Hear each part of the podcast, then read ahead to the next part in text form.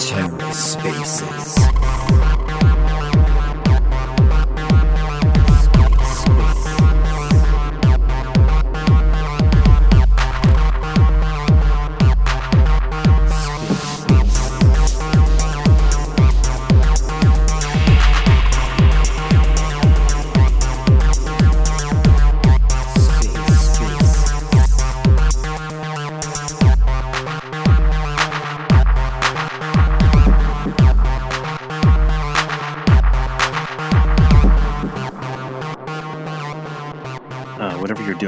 it and buy everything.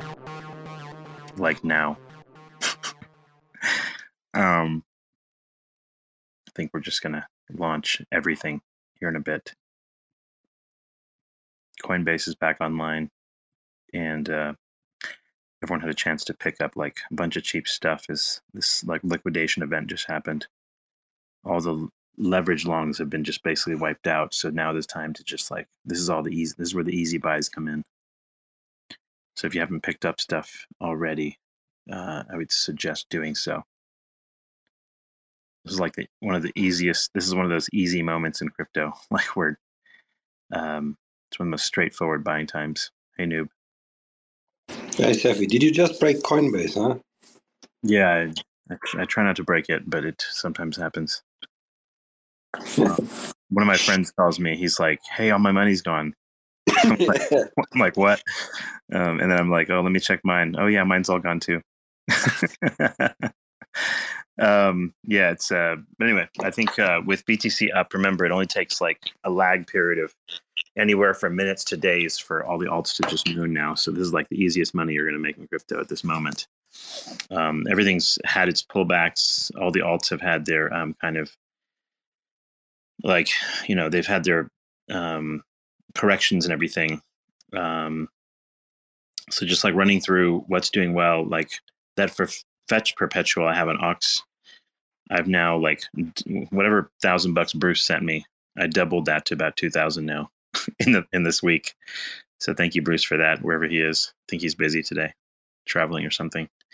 Um, so that worked out really well. Um, but yeah, ox.fun if you want to like try it. I think the fetch um, the fetch chart just broke out from a dollar twenty all time high. And it's now at a dollar thirty one. Its next fib level is four dollars and eighty five cents. So I'll probably like five x my fetch bag or more because I um, he gave me like a thousand bucks to play with on that platform, and I um, I have like a three x long on it. So if it does a five x, that's like a fifteen x.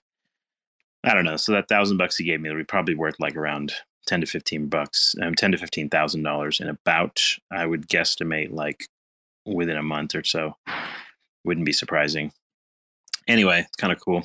Um, let's see. Um, what else? Um, um, the, so the other stuff that's kind of breaking out, I think like um, Kujira is pretty illiquid. That's K U J I um, I think people are going to wake up and that's going to start to move relatively fast. Um, it's currently at 430. Its all-time high is about 555, and um, its next levels up are like 12, 18, and 33.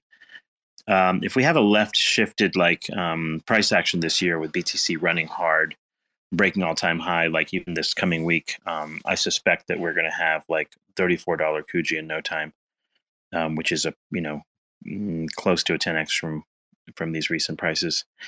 Um, that put it at about five billion market cap or something like that. Um, so I have my kind of Kuji waiting to run here.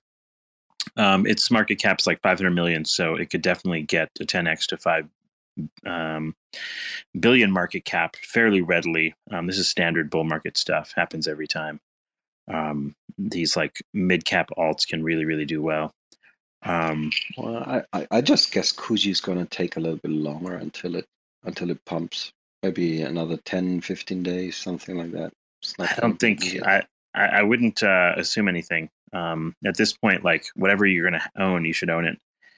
Um, I mean, I was buying it all the way down to like three bucks or whatever. So, um, hmm. you know, but basically, like the by the time you reach prior high, which is 555, um, you'll lose a significant portion of the multiple.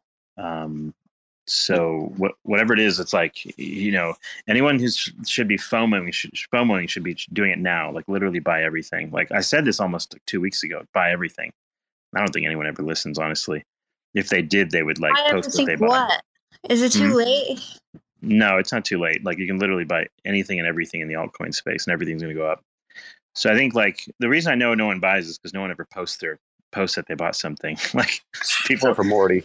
people usually yeah Morty except for Morty. So people usually say like, "Oh, I bought some here. I bought some Kuji here, or whatever." If they're really doing it, and most people just don't. Like they just sort of just keep looking and looking and looking, and then they FOMO in after it starts going up.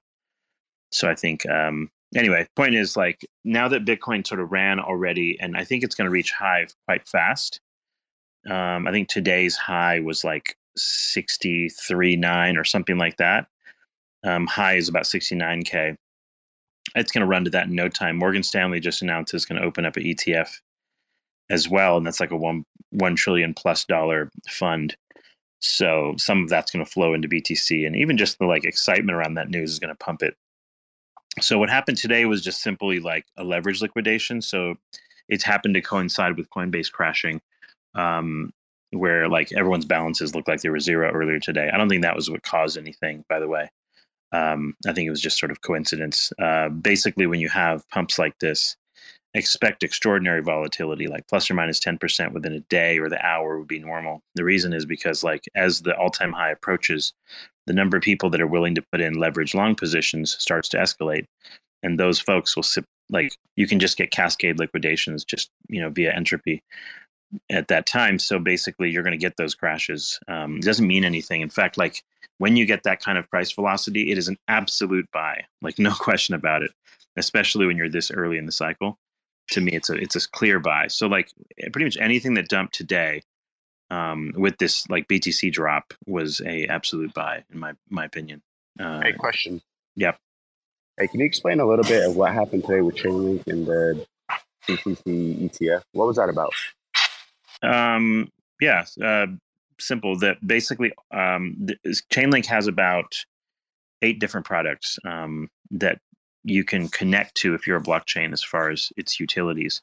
One of those is proof of reserves, and what proof of reserves is is that like, let's say you have a certain amount of Bitcoin, uh, and you want to like demonstrate to the world that you really have that Bitcoin. So in this case, it was ARK ETF, which is the Cathie Woods Bitcoin ETF um, then if you implement Chainlink, then it's going to query your Bitcoin wallet every, um, in this case, every 24 hours. And um, if there is a, uh, like that Bitcoin's real, it's actually there, then you can verify that, in fact, they have the money. As opposed to, like, remember, like FTX, they were trading with customer funds. So um, with Chainlink's proof of reserves, you you won't be able to do that kind of shenanigans. So that's what that is. So that's just one of the eight products that Chainlink has. Um, it's different than like CCIP and some other stuff we've talked about. So anyway, but yeah, like even Chainlink today, if you notice the price action, it went from like I don't know, like 19 bucks all the way to like 20, almost 21, and then crashed back down again. You know, why did this happen? It happened because well, there was this sort of leverage pump of BTC, and anytime Bitcoin moves, it's going to bring everything up with it instantly. And then when BTC crashed again, like it pulled back 10%, then it then it like canceled a lot of those gains. But in doing so, an interesting thing that it did is Chainlink dropped to like almost 18 bucks, like on the daily, like today.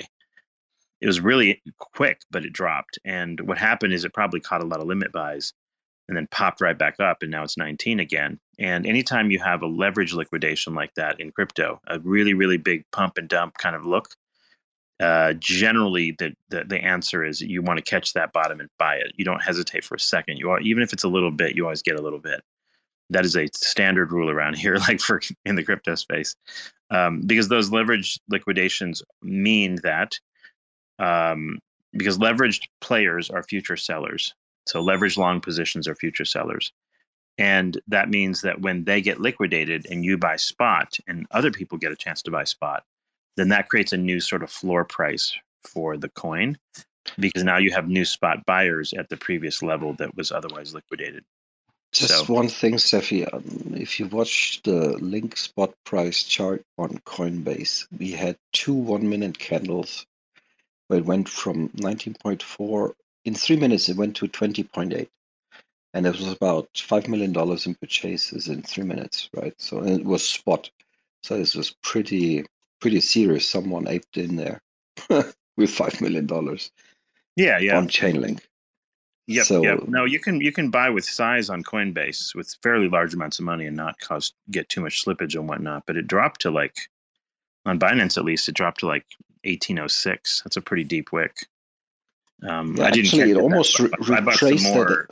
I got some more here, just under nineteen bucks again, just for fun. But like, That initial pump almost retraced within like I don't know, it's like in half an hour. It completely retraced yeah, that first initial, and then it dropped later on when Coinbase went offline, right? So this happened like I don't know, three three hours later or something.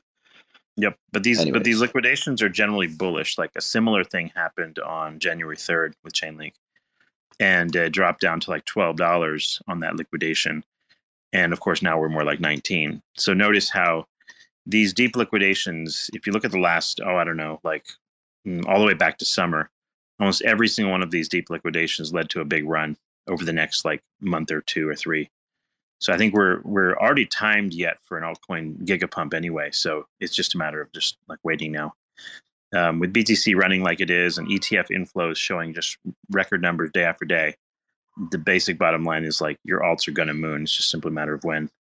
Um, and it really doesn't matter what you own, honestly. Like you know, you, I have my things, you have yours, whatever. Everyone's going to have their own little coins. They're all going to go up. Um, the the AI stuff in particular right now has been running with Fetch breaking its high at a dollar thirty two, and I don't have my spot position anymore. I just have my perpetual position, but it's definitely minting money.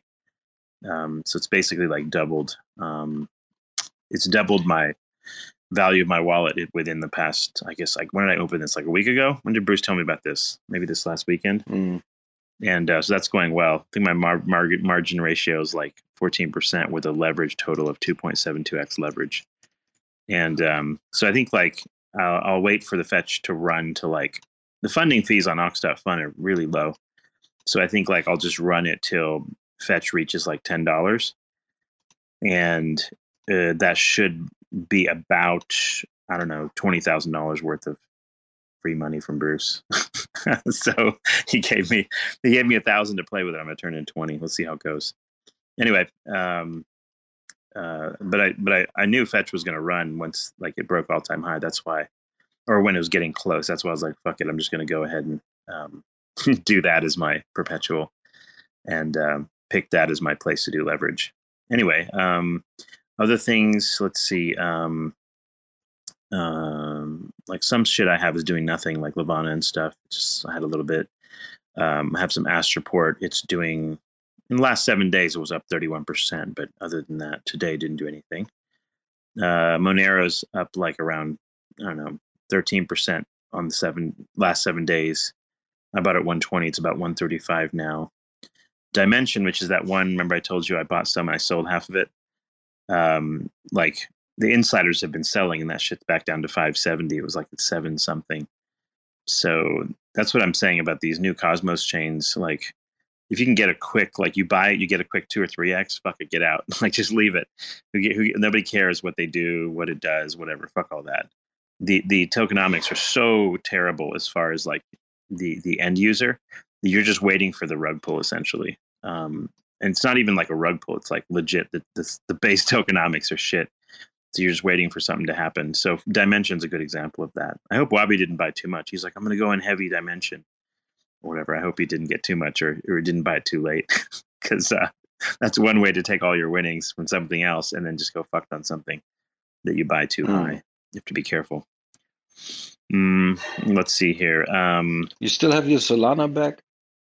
I don't remember. I I, I um, kind of got it back to break even after dollar cost averaging down, and then I sort of got rid of it in favor of what did I buy? I just bought a lot of Chainlink instead.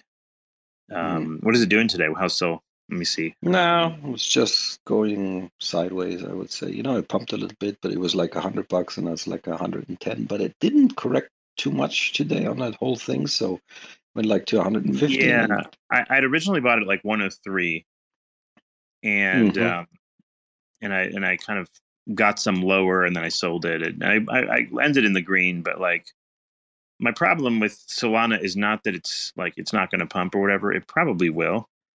I just feel like if I'm going to go in at scale, like why mess with it when in order to get like a, even to get a six x on Solana, you've got to basically have this run to six hundred and seventy dollars, which will put its market cap at some ungodly Yeah, level. Problem is they will have a lot of unlocks later on. There's still Unlocks and FT just like there's a lot of bag There's a holders too that are to want to dump on you too. yeah, the estate of FTX is pretty much locked up, right? So there's a lot of this shit going on. Mm-hmm. I think they- start unlocking in the end of it's it's not one unlock. It's like in the end of this year. So it's Who, still some who really knows? Like comparatively, basically, Chainlink has the better chart compared to Solana. Mm, um, like how much room it has to go to reach all time high. And my thesis is like simple, like if both of these things can reach all time high. So with Solana being at 120, there's a fib at 123, and then there's like an all time high at 260. That's really just a 2x from there. I mean, just to get all time high. Whereas with Link, it's like I've got um, almost a 3x still, or at least a 4x from when I bought in to all time high. So like it's just a better ROI if you assume both are going to reach high. Um, and if you assumed like maybe neither of them performed any better than that, just you know, just for like being conservative, you're basically talking about getting a good solid 4x for Link. So it seemed to me to me the better like potential ROI at that level. Um, also, what can happen too is like I'm always reminded of what happened to Chainlink 2021, Hmm. and that is that like the thing that runs first is not always the things that keep that keeps running later on. like Solana is popular enough that probably will keep running, but as far as like if you look what happened to Chainlink last time in 2021, it ran early and then it just basically underperformed the rest of the yeah, year. but it ran like super hard, right? Like this time it didn't really run that hard. I mean, that's just how I feel about it. um, Comparatively, which which one? Chainlink, Solana? yeah, I mean, compared to the last run, No, it, so, no. So far, it's replicating its last run exactly. The velocity and everything. It's exactly the same. Like between five dollars to here, it's around the same time period. Like very close. In fact, like almost to the day. but the multiples, so you just. Yeah, well, the multiples no, because Mhm. the multiples. Remember, Chainlink actually ran earlier than everything else in the market last season, but that was still summer of 2020 was when the big alt season sort of began. Um, but yeah, all, it won't do the multiples because Chainlink was a much smaller um, market cap at the time, right? So it's it's not as easy to make those multiples this quickly this time. So I I think it's doing fine. I don't have any big problem with it. If you look at it from the bottom, right, five dollars to about twenty bucks or so, where it is now, that's basically a um, a four x, and that's very similar to BCC from the bottom in that respect. So I think we're okay. Um, it's a safer bet. Put it that way. You don't expect too much, but you- don't, you don't, yeah, it's a safer safer yeah, bet. you don't Yeah, want exactly. to put a lot of money into something like super like risky shit, and then something goes. I don't know. It loses the wheels, right? Whatever. Some projects tend to do that. Yeah, I don't see too many like ultra risky ones this season though. Like most of the things people are in, I haven't seen anything with like really really crazy risk. Maybe Rune, perhaps. Rune would be the one that's kind of like the the one that's kind of questionable in the sense that like if something regulatory happens, it could go wrong. But outside of that, in fact, how's Rune doing today? It must be up pretty good Not because too much. Five point eight or something. It's just like it should be all right. If BTC's up, Rune usually has to go up because of its. Yeah, it actually got caught on like its little fib level here at about six bucks, and yeah, it kind of went up and then down immediately. This goes to show you like um, how little these things move sometimes versus others. It's like BTC's running. You assume that retail buyers are buying altcoins. Like, why isn't it moving a lot faster? Like I think it's because it's like mostly whales that pump these things. Yeah, and people just need Like, to get think bored. You know, it's like, oh, now the Mhm. BTC, they, there's these green candles, like there's these big candles, and everyone's like, look at BTC and whatnot, right? And people have their attention there. It, but but I don't think it's just I don't think it's just random people too though. No, when but everyone gets bored, right? Sure. You, it's like in the casino, It you need the lights on the machines, right? If this, if it just looks boring, if no Yeah, one's on the table, it's like, okay, let's let's look somewhere else, right? So you need some time for Bitcoin not to move to actually draw the attention to other shit. Yeah. I don't know. I think it's like, but it's more than that. I think it's just these things pump when whales decide for them to go up. Oh yeah, To some extent. Yes, yes, yes. because like otherwise like with btc running like it is like if it's just the, all the usual rune holders the usual link holders or whatever like it would already be they would already be running right now and they're not which means which because like but because bitcoin is the is the is already the what do you call it the um big one. it's Yeah. the it no it's the kind of like the big Gold you know, standard. emergency light you know it's like the big you know green flag that tells everyone hey the, the, But- the market's going to run the fact that everything doesn't run immediately tells me that like it's it's not just retail that has But to go but by even though if whales want to run something up, right? So they they want to make profit, right? They want to sell higher, so they run this whatever up. hmm But they still need to have the proper silence on the other side of the room so that they can draw enough attention to the run up, right? So if Bitcoin pumps and everything pumps like equally five percent, if everything was green today, five percent, nobody ha- would have a focus on something, right? So t- tomorrow, if something has Yeah. like the twenty percent candle, then everyone's talking about that shit, right? So you, this is the point yeah I'm trying to make. like uh, yeah today on my list like the things that are uh, up the most today um let me see here. There's like a well the most obvious one today is um fetch is up 20% there's some random coins that are like on crypto bubbles that are up but nothing like not a lot of things that are particularly notable. Um if you look at the week like the largest running coins are what is it? Mxc is Mex, does mexc have a token? I don't know what that is mxc yeah, yeah, ORDS, they have I guess like BNB, something that you can convert dust to. some random coin called the whales token. So a bunch of random stuff is pumped. Uh, for the week zeph is up 17% which is not bad at all. Um, and uh, so yeah it's like yeah if you kind of like flip through crypto bubbles it gives you a pretty good quick view of like what's doing what. But even that doesn't have like why is fetch not on here? Because fetch is up like 20 like at least uh, my trading views claims that fetch is up 22% right now. So fetch blew away everything else. Um, now that it broke all-time high it was just expected to moon pretty much. I'll have to like figure out when i'm going to close out. Basically for fetch what i did is i put in a short position at five dollars. So like what's going to happen is is that i'm going to close my long position and then let the short position at five dollars run for a while because there's a fib level there and then uh, make some more on that and then maybe re-enter the long position uh, lower or something like that Steffi, would you be surprised if I told you that this Like gambling. ZEPH to BTC chart um, we just bounced today on the 50 day MA? Exactly on the ZEPH Let's BTC chart. yeah yeah yeah. It's like it's always it's, it's like it's always this, these things. It's just like no one watches it probably, but it just bounced on the 50 day MA. It's like super weird, right? this stuff is just a ticking time bomb now Yeah. but with btc up as high as it is um, it's just like you won't be able to predict exactly when but everything's going to moon it's like it's just simply a matter of waiting now um, and i think like it's yeah zeph right now is at, at 2335 is actually right on uh, right on its like fib level on the dollar chart. So i think like if we can kind of break this time if we start running up and hit $28 again it'll probably break this time.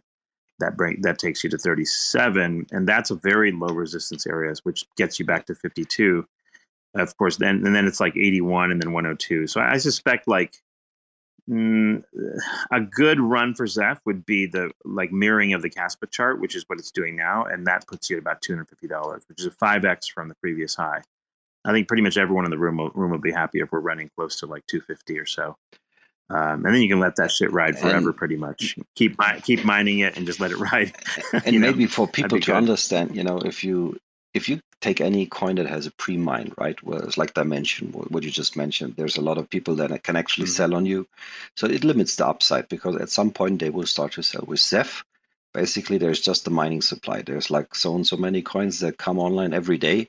And, well, there, that's there it, is, right? there is a pre-mine. The team, the team has a pre-mine um, of like uh, how much Zeph? It was like five yeah, but hundred thousand. let's say they're not they're it's, not gonna. d- It's a pretty good chunk. yeah, okay. Yeah, it's like one sixth. But the thing is, like, could did they sell some of it so that they can sort of market make for the next T1 exchange? It's quite possible they sold some, or they might have converted like some of it to ZSD in anticipation of supplying the ZSD Zeph pair or something like that. Hmm. So you know, I'm not going to hold it against them if they they sell some, but I think the Zeph, um, uh, I think the Zeph founders, um, hopefully by now, if they've even listened to half of what I said, understand the importance of the price meme effect and not fucking with that early on in the course of the thing. Because really, like you really want to have these things really run to like good one to three billion market cap, and when they run to three billion, it's unlikely they're going to drop below one billion ever again. There's a kind of like there's a strong effect there. And then like the team, the thing about Zeph Z- ZSD is though, the team can exit over long periods of time because they can convert to ZSD within the ecosystem. So hopefully the team is smart enough, and hopefully they're listening to this if they're here. The team is smart enough. What they'll do is they'll just connect. Like what you should see, what would be very bullish for Zephyr is let's say it hits like two fifty dollars, and or something along those lines, and you see along the way up that the amount of ZSD being minted is going up. That's a really bullish sign. Why? Because that means instead of selling, people are converting to ZSD, even though it costs more money to do so. And by doing that, they're what they're doing is they're creating the possibility that they could just convert later. One, they could take ZSD and slowly bleed it out, um, you know, from Tether or somewhere if they want to take profit, or they can slowly convert back to Zeph at any price. It doesn't matter what price it is, and sell later.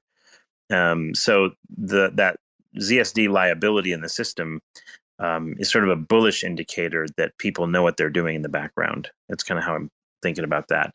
So we'll see. Um, last time there was a run up, there was a bunch of uh, ZSD minted as well. So that was what exactly what happened. Um, but at some point, to make markets, they probably have to have some tether. Um, many of these um, tier one exchanges might require a certain amount of tether and a certain amount of um, the token that you want to supply. And uh, so I think they're going to use some of that pre mine as part of the community funds to go do that. Um, we know that it's not the same people doing this, the Zephyr swap thing, by the way. That appears to be a different person or group of people. And the reason is because they were asking for some funds to like do advertising or some shit. Remember that? Like, or just in development. So the primary team would not have to do that, obviously, because they have plenty of Zephyr already. Um, they wouldn't need donations and shit. So um, I think like the team hopefully is uh, being careful and really like hopefully helping paint the chart to make it really look like the Kaspa chart. Because Zeph is really overdue for a, not overdue, but is due for a run now. Like it's um, you know a good you know giga impulse to like the two sixty dollar fib uh, would make this chart look phenomenal. And once it does that one more time, guess what happens? Like the entire world sees that because now the market cap is at a level that everybody in the universe is going to see it. And then on top of that, um, so yeah, it's the price meme effect or whatever. The attention happens because of the market cap. But the other thing that happens is is that like everyone in the world is no longer in disbelief about that particular chain.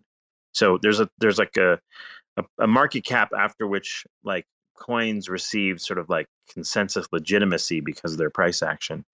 And people are going to assume that when it dips again, people are going to buy the dip and it's going to run again, and people are going to buy the dip and it's going to run again. This is basically like what happened with Bitcoin or Kaspa or Ethereum or whatever.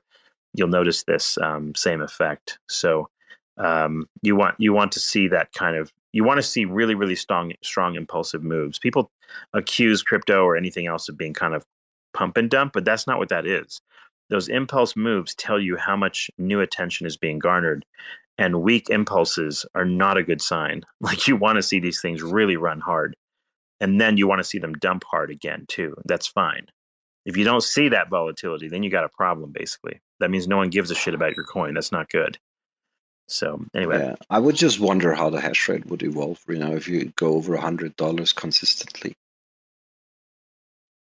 You know, it's, it's, the, if the hash rate did what you now? know, how it evolves over time. You know, if we if we go over a hundred dollars on the ZEPH price and we stay above it for, let's say, for the later half of the year, we never dip below a hundred dollars again. So that hash rate has to go up like five x from here. Just it's just uh, Yeah, the hash rate will go up if there's if it's that that's profitable, that's right? that's Like, massive. sure. That's like Like shit, I'll just I'll go buy ten computers if it goes up that's that like high. Right? two hundred million of computer equipment that has to be bought. You know, roughly in real dollars just to Mhm. get to get yeah, to, that's that's a great point. Yeah. That's a lot of compute that's being tasked at that point. Um, let's see what the hash rate today is. Yeah, today is like right above Monero's. We're at both are like neck and neck, one point and one point nine seven gigahash per second. They're pretty much at parity now, and um, Monero's hash rate's been declining a little bit. So I'm assuming some of those people are mining Zeph instead. because like otherwise where would those computers have gone because because or or the other possibility is that because monero dumped right the other day um it could be that like the hash rate dropped because monero became less profitable to mine something like that Now we don't really know too much about that, but where, where's up is up there. He he would know. Uh, he's not a speaker though. well i mean you can see the mining uh rate and you have to assume that if uh, monero is not as valuable the the attractiveness to mine goes down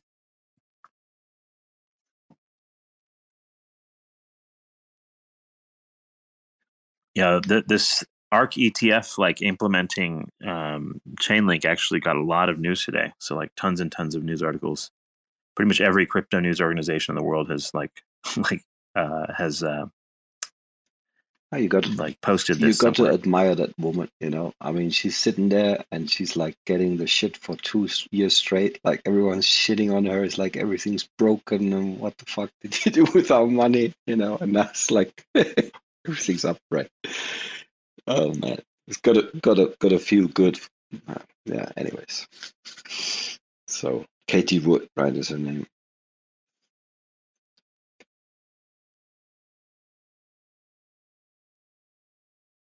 Yeah, she's um, it's just one of the it's just one of the many ETFs. But I think once they use it, it's quite possible that a lot of other companies will use it too. Now they you don't they don't make that much money off of those um, those feeds because you know th- there's only a proof of reserve check like once every day. So you're really talking about um, like only making a serious um, like you know there's not that much revenue from that fundamentally but you know it's good it's a good news effect. The more times something gets implemented as chainlink related the more eyeballs are on the on the token or whatever. So that's good. Oh there's bruce. Uh, bruce my um, fetch perpetual that i like created with the money you sent me um, it's almost doubled it's almost 2x my initial on that which is pretty cool so uh, Ox.fun is working quite nicely. I was pointing that out earlier. I still haven't been doing all the different little missions and things in there because sometimes I feel like the mission number two is actually kind of like, I don't know, sometimes it doesn't work the way I think it is. But the other ones are pretty easy to finish. it's pretty cool. I think uh, Bruce sent me like a hundred thousand oh, Ox tokens, and I've grown it this week to like 191,000. At least that's what it says on the screen. I'm not sure what that means. We'll see. But I think fetch. Um, my suspicion is it hit like five or ten bucks. It's like a dollar thirty right now. So a 10x of that should be feasible. I think. Are we talking about Tristan? What's that? We yeah, Tristan Tristan Tate? Uh, Yeah. okay. in the audience here. Yeah. Hey, does Link tend to lag BTC usually in price action about one to two months? Hey, yo, is anybody speaking here? Mm, maybe. No. No. Down only. Yeah, seems so. Okay, guys. So the special for today is Uh, Oh. Just said he's home in 30 minutes. We have to be strong oh fuck, I had my until he volume down. arrives. Cephii's probably on the phone saving someone's lives. Whose lives? Cephii the doctor. Duffy, the doctor, is in. Uh, space is probably rocking in a second.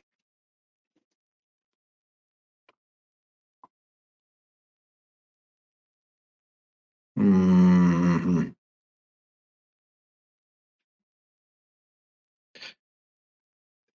It's, it's kind of weird. If you drop off, sometimes it doesn't let you on again if you're a host. I don't know. I don't know why. No, it seems Oh. he's back. Oh, Hello. sorry. About that. I got a What- phone call I had to take, so it kind of boots me. Yeah, go ahead. Were you Uh, saving nothing. someone's we life? just were wondering what, the, what, whom, whom did you save? You know. Nobody. Um, just like hospitals call me and stuff and different things. Hmm. Bruce just sent a message says he's home in 30 minutes. We should be strong and wait for him. I saw that. I saw that. Funny. Um, yeah, I, I, the, the challenge here is to take the thousand bucks that Bruce gave me and turn it into like I don't know, like you know, ten or twenty. We'll see if I can make it. I want to see if I actually maybe I'll try to get to hundred on Ox.fun. It looks like it's pretty straight. It looks like it's pretty fun. You guys should try it. Mm. Sounds like a challenge. I think it's doable. Like, you know, because the thing is, like, uh, if you, the way these perpetuals work is like, if you just simply pick the fib levels, right? And you just like run to those levels and then put shorts in uh, to counter the, whatever long you have, you put some shorts in to counter them. It's like you can't really lose. Because, like, it just, like, if it goes down, it, it uh, hedges that, right? So you can kind of like delta neutral some of those positions essentially. Pretty cool. Mm. That's kind of like you know this guy. What what's his name? Sam. Hey, with the news today Sam- about Sam Chainlink, do you think an? ETF would be coming? Wait, More can you than hear me? what? This, he was trying to say No. something. Uh, no. Oh, I think Oh. you can't went. hear, him too. I think uh, the, the the space got jacked up a bit. You might, you guys might have to drop and come back. It's okay. Okay. Midas, you were saying what now? You guys back? Okay. Can you hear me? Yeah, you're good, Midas. Oh, good.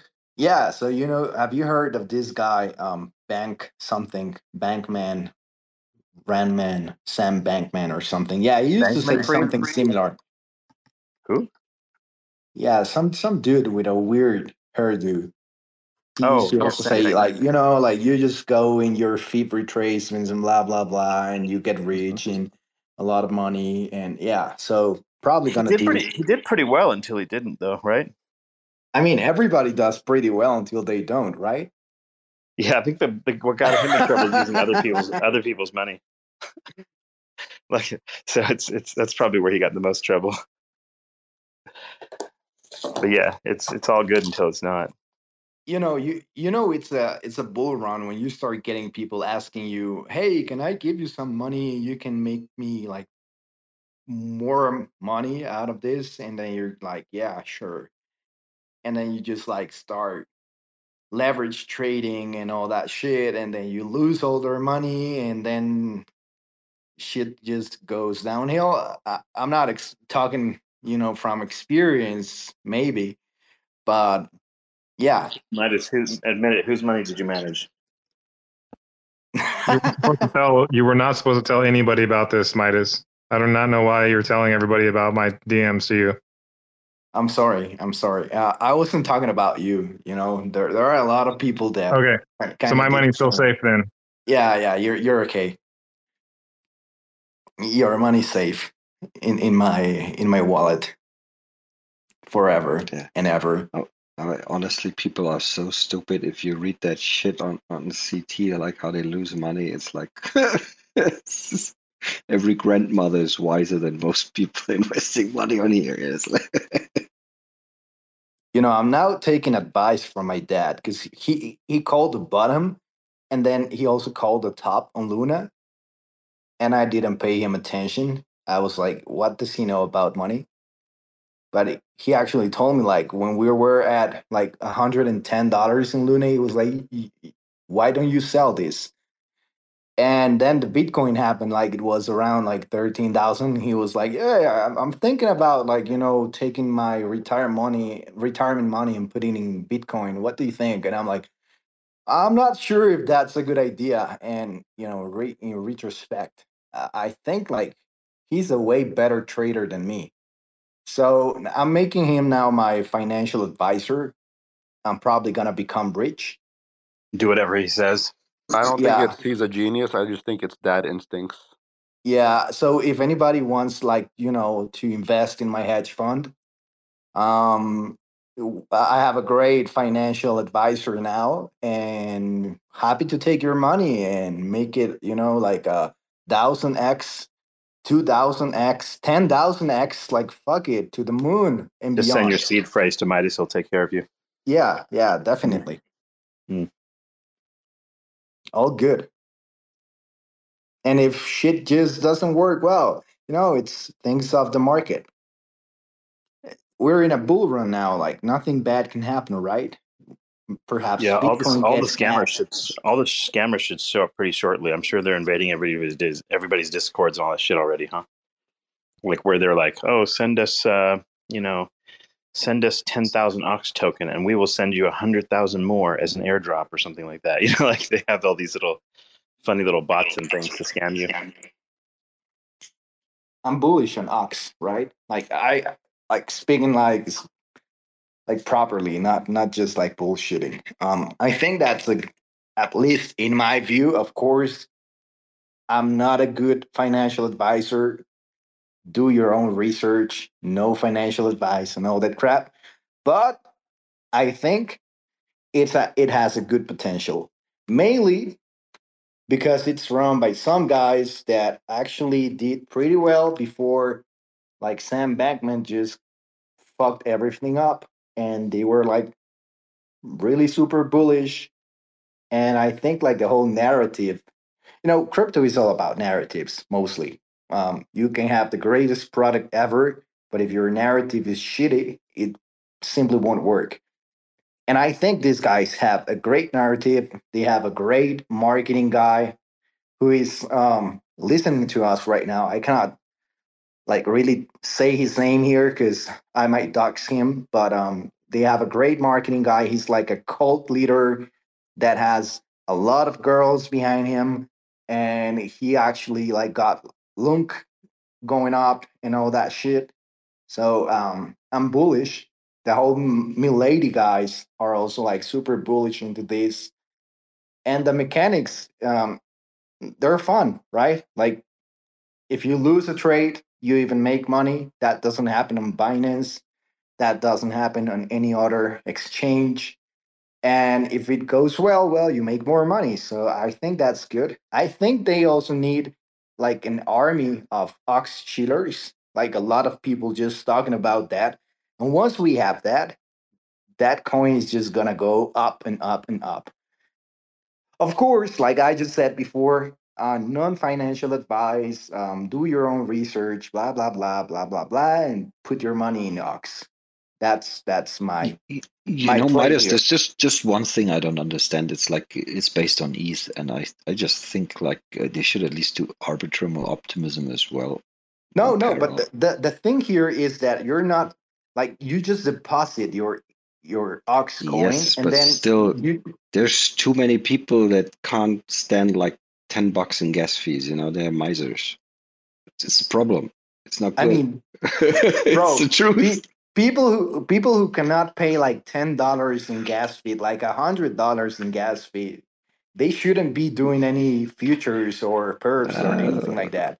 Like you know, if you're if you think you're gonna become rich by just having like ten dollars in your account and then longing that 10x, 20x, and becoming like the next Bill Gates of the crypto world is not gonna happen. Like, sorry to break your dreams. Yeah, but from a business perspective, that's not a good approach. You have to be inclusive with all your clients. Man, i- if, I, if I take talk- five dollars too. You know. if you talk to the whales of like Ethereum whales and you talk to them about transaction fees and all of that, they're gonna be like, "What the fuck is that?"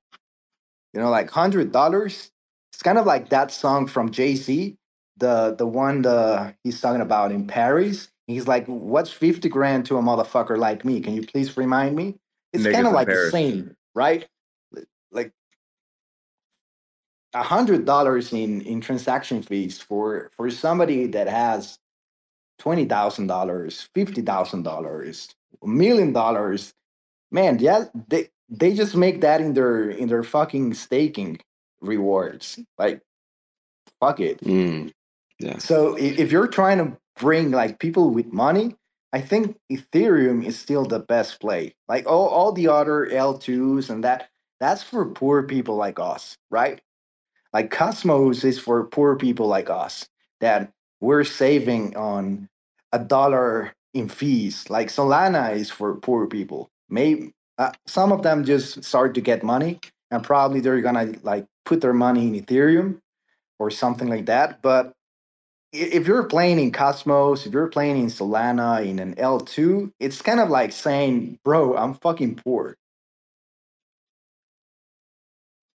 Right? Well, I, There I is an element of understand that. I understand where you're coming from, but to me, it's not a valid marketing point. I, I I'd fire you if you work for in my marketing department.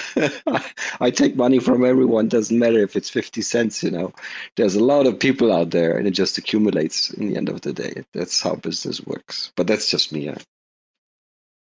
Yeah, I mean, but there, there's also like I, I don't remember exactly what's the name of this effect that happens that whenever um you're buying something. Oh yeah, yeah. No, I get it. I mean, it's it's definitely if you have a little bit of exclusivity and make it look better Yeah. than the rest, right? I, I get it. I get it. You have to. No, it's you have simple. All Ox has to do, all it has to do, is um, basically uh, CCIP mainnet for Chainlink will be going online in the next maybe couple of months, and then it's open to ev- everyone and anyone to want to implement it. Um, it's really easy to implement, and ultimately, what that means is any DApp, any application like Ox.fun or whatever, can basically just issue Ox tokens into the CCIP system, and then you can have access to people on Arbitrum and on Optimism and ETH mainnet and whatever you want, right? So because it's already on ETH mainnet on Uniswap, so that's not a problem. But you just have to provide some liquidity into CCIP, and boom, you now have access to everything. So There I think that's a good way to do. That's a good way to do it. Chainlink is the the way for the poor to get into the rich people's world. Exactly. It's that Bullish simple, on- really. Yeah, bullish on that coin. Except, you know, if Sif Cephii is still like dumping on us and just going like, yeah, yeah, you know, like surging, whatever, bullshit. It's Cephii who's dumping on us.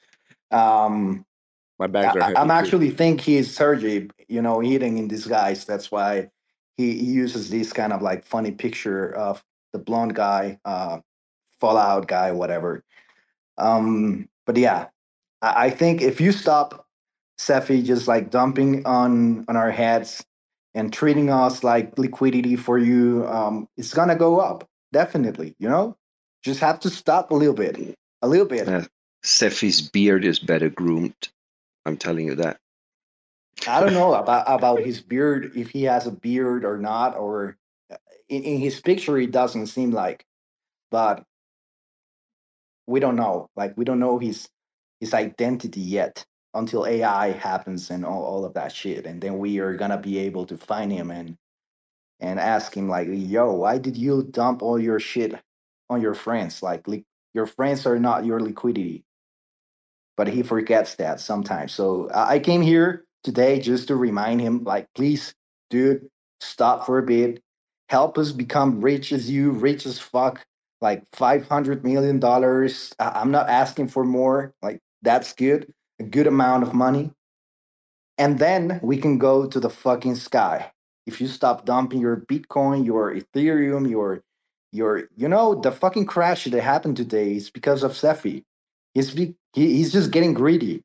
Well, these And these greedy. Bitcoin maxis have been upsetting me lately. I've yeah, you, you're decided they need to upsetting them, man. You, you're definitely upsetting them. Like our fucking fortunes are gonna be made in this bull run, and you're not letting us just go to a hundred. I mean, look at these guys. At, look at these guys at Bitcoin Magazine. They know full well that like the BTC proof of reserves things that the ARK ETF people did was using Chainlink. And they don't even mention it. And they didn't mention it on purpose because they're just Bitcoin maxi motherfuckers. So they needed a kick in the nuts, and that's just, you know, sometimes you got to give it to them. That's it. Mm, fair deal. Fair deal. Okay. I agree. I agree. Then um, just keep dumping. You know, make them feel Max Payne. Like reinforce that Jim Cramer guy and reinforce the image that Peter Schiff is trying to bring up to the space that this is just like a big Ponzi. It's okay. Peter, Peter Schiff is kind of funny. like, He, he is. He doesn't realize that like part of the reason why no one's buying gold is because they actually are buying crypto instead of it. So it's like he's just coping the whole time. I don't know what happened to his like his son or something. Like he used to be like very um into Bitcoin, and I'm not sure if like he got his the, son like, still is.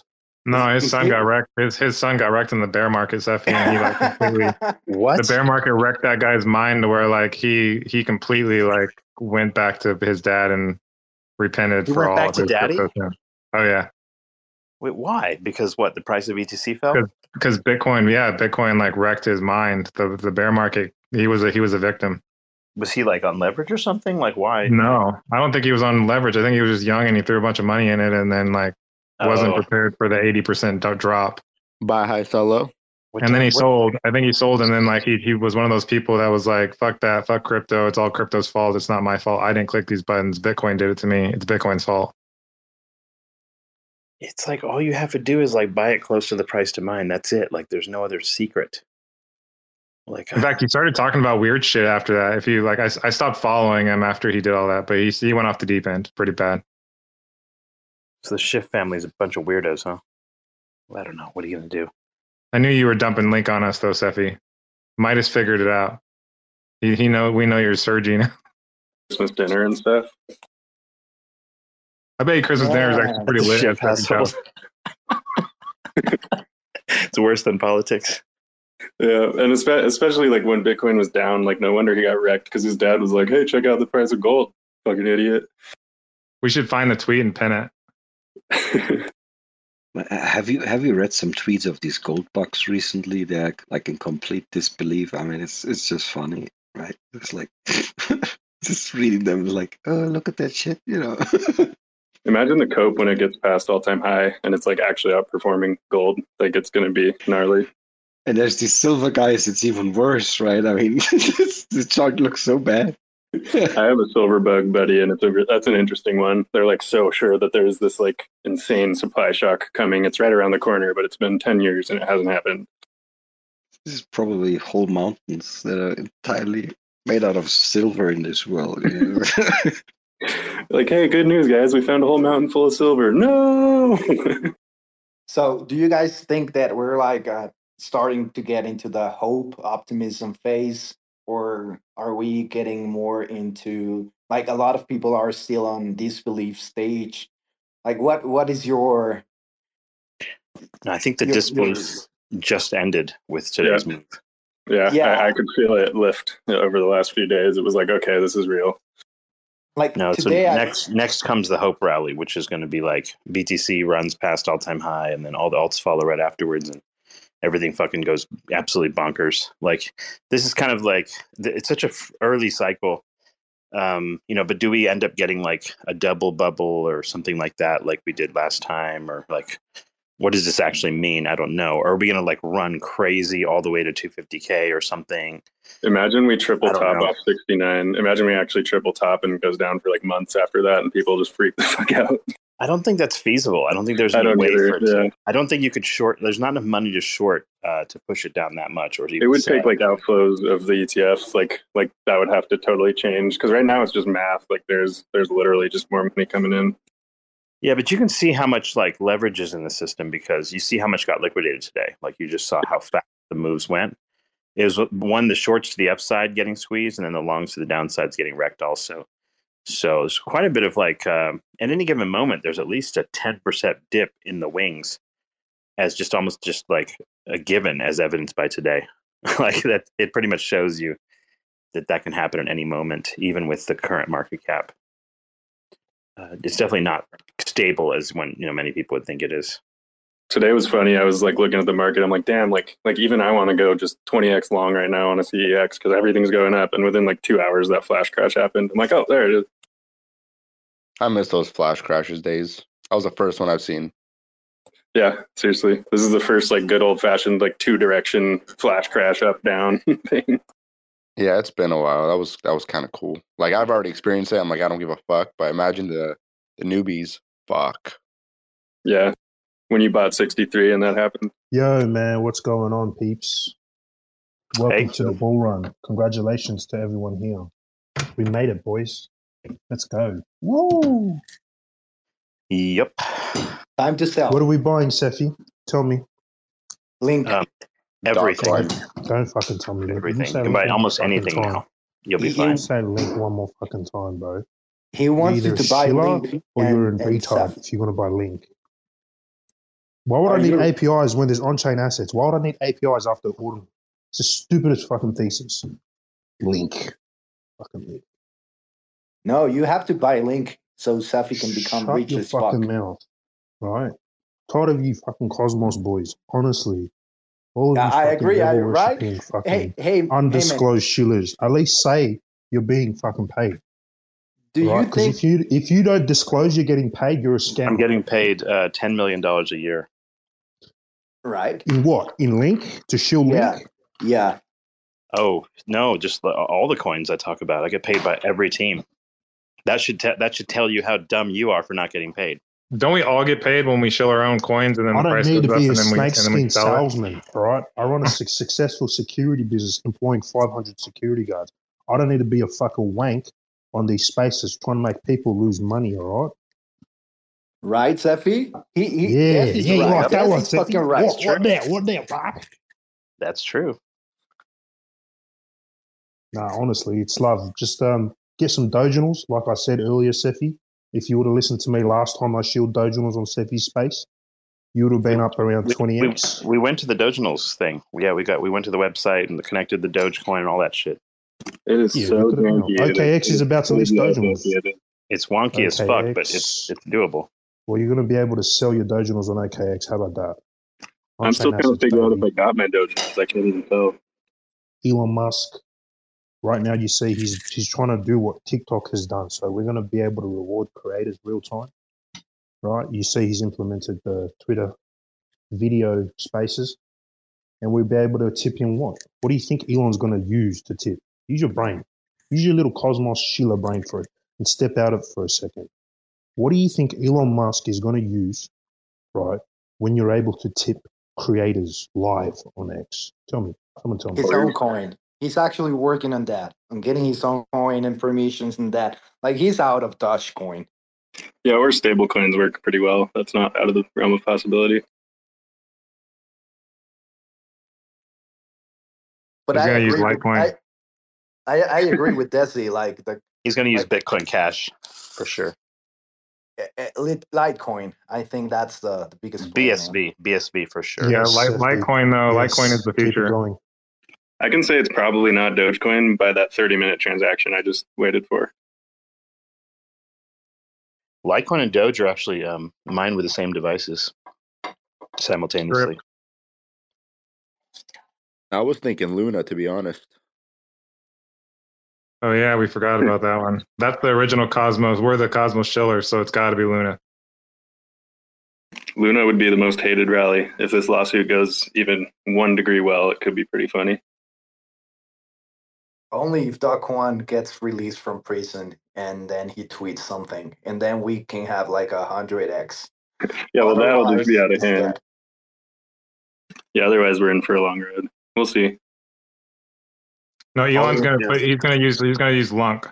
That's why uh, the price of Lunk has been going up. Oh, slowly. that's they- they all they need to KYC. All they need to do is give um, Do a computer in prison. Will be it's like bull run. I mean, in American jail, like he can he can tweet like once a week or whatever. Yeah. I mean, in reality, like the only thing that actually matters right now, just in general, um, from a macro perspective, and just from every other run we've ever had, uh, literally back to the beginning of Bitcoin, is what happens with total and total three at the end of this month, which is tomorrow. So I can assure you with absolute certainty um, that if total three closes above 535 billion, it's currently at like 580 billion, closes above 535, we will go into a nine month bull run for alts. Just period. You could throw a fucking dart. Anything you throw a dart, that's going to go 10x. That's Like, more or less what I said before you came. Was That's buy, solid. buy Yeah. everything. Yeah, I, I am. I am. Uh, I I am even applied to confluence for whatever the fuck you said the- about because that is the absolute like truth. Like it is going to be Dartboard, madness. buy everything. That's it. Yeah, like, just buy anything. doesn't Doesn't even matter. Whatever you Doesn't like, matter. do Yeah. that. Just don't buy Luna. Yeah. Oh, Luna, my baby. Oh, I have a ton of it. Don't get me wrong. I have a lot of it when I say that. oh, I don't. But I loved Luna. I love Do Kwon. I can't even talk about it. It makes me so sad. Yeah. You know. This is why I hate Cosmos because it's full of people like you. it's so good. Yeah, I mean, honestly, I think like the the biggest bids this time around. Um, I won't even like say any coin specifically, but I think the biggest bids you want to go for um, are going to be in different sectors. So like I'm going to be really heavy in AI, um, AI sector, obviously, and then I'll also be fairly heavy in anything that's a liquidity provider. Um, I think that those are going to be major, major plays. Do Um, you know about Bostrom, the the little AI coin, the Cosmos one? No, tell me about it. It's uh, it's kind of complicated. It's kind of like building what Tao is doing on Proof of Stake. It's a whole thing, but, but you should just check it out. It's called uh, Boost. I, I don't. I don't need to check it out. I just need to know. Just tell me any basic thing about it. I literally don't care. So Like, they're I will they're uh, they're building an incentivized uh, thing, kind of like Tao. So like they're going to be incentivized. I'm getting really bad feedback. I don't know if it's just me, but uh, Wh- When you guys have to turn your mic uh, Yeah. speakers down, I think. So uh, you can you can I've got a submit question. cyberlinks and you get incentivized for it. Is what they're building. And I'm going to stop talking till that echoes over. Thank you, Phildo. I have a question for you smart people. What was the highest returning narrative over the bear run? Sorry, bear market. Highest Probably- return It was, narrative over it the was, bear uh, market. it was it was Kaspa or INJ. INJ was the number one for 2023, but Kaspa was that for before. No, no, not ordinals, coin, maybe. not coin, narrative. Could be ordinals. There you go, Phildo. Keep cooking. Why do you think so? Uh, I own ordinal and I bought it at three bucks and it's at like seventy, so that's why. Yeah, but what is ordinal? You, we got to we got to expand our consciousness. Like, It's kind of like the NFTs uh, that the Bitcoin maxis will embrace. That's what I like about it. That's from why I call it. sell, sell them.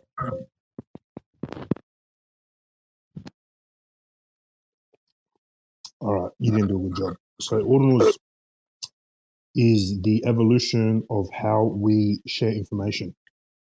It's the first decentralized protocol which allows human creativity to be abundantly shared and profited off. So the internet was the evolution of how we transferred internet uh, information. Right? The difference is it was harder to profit from it. Ordinals is that evolution, but it allows you to profit from your human creativity on chain. So that is why ordinals is the largest returning asset of the bear market. And do you think that's going to disappear? This narrative isn't going away. On chain assets are going to be the highest returning asset class of cryptocurrency. You're wrong. And there's, on, and there's only a few chains that can You're, allow this to you're, happen. you're big time wrong about this, by the way. All right, tell me why.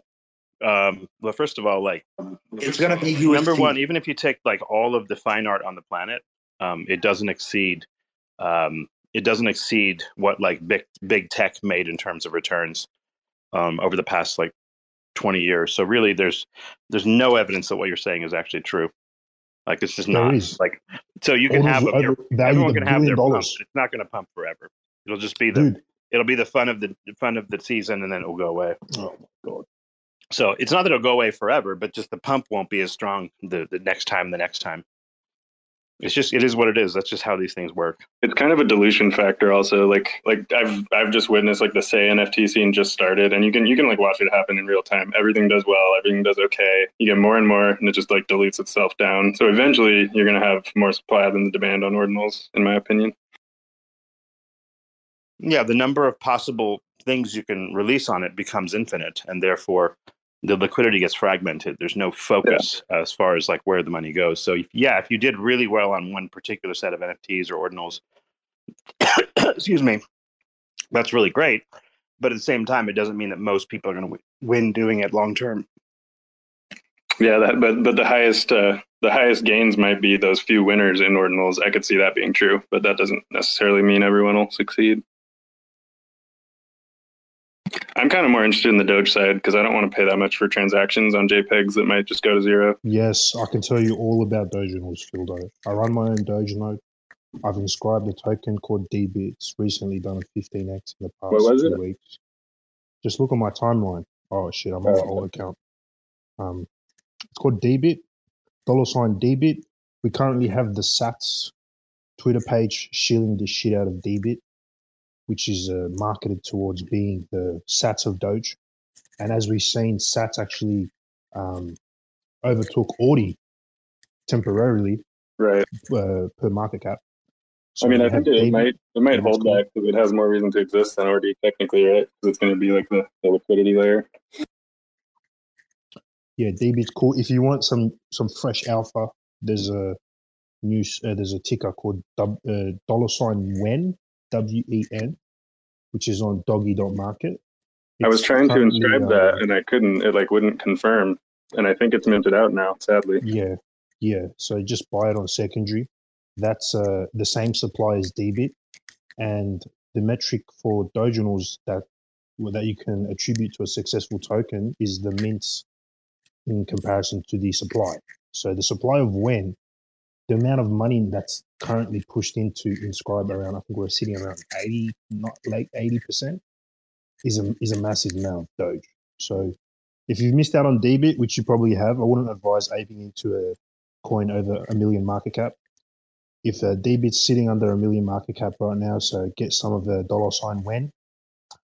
And yeah, that's the alpha, you know. And I'm going to come back minting right now that, yeah. that you're minting because yeah, I like I like to be first if I can. Yeah, well, well, when hasn't even minted out, so you just oh, I thought it minted out. Okay, cool. Nah, nah, it's like eighty nine percent, I think, or late eighty percent. Okay, it's it's like bugged out on OrdyFind because it only shows six percent, and then I saw that that eighty eight percent today. So I don't I don't think it displays right on OrdyFind. You know what's funny, right, Phildo?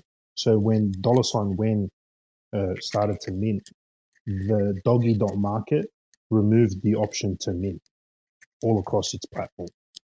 And D- Doge Labs, the DRC-20 website, removed the, they didn't upload that ticker onto its Explorer page. So it was like they intentionally didn't want you to mint when using their platforms.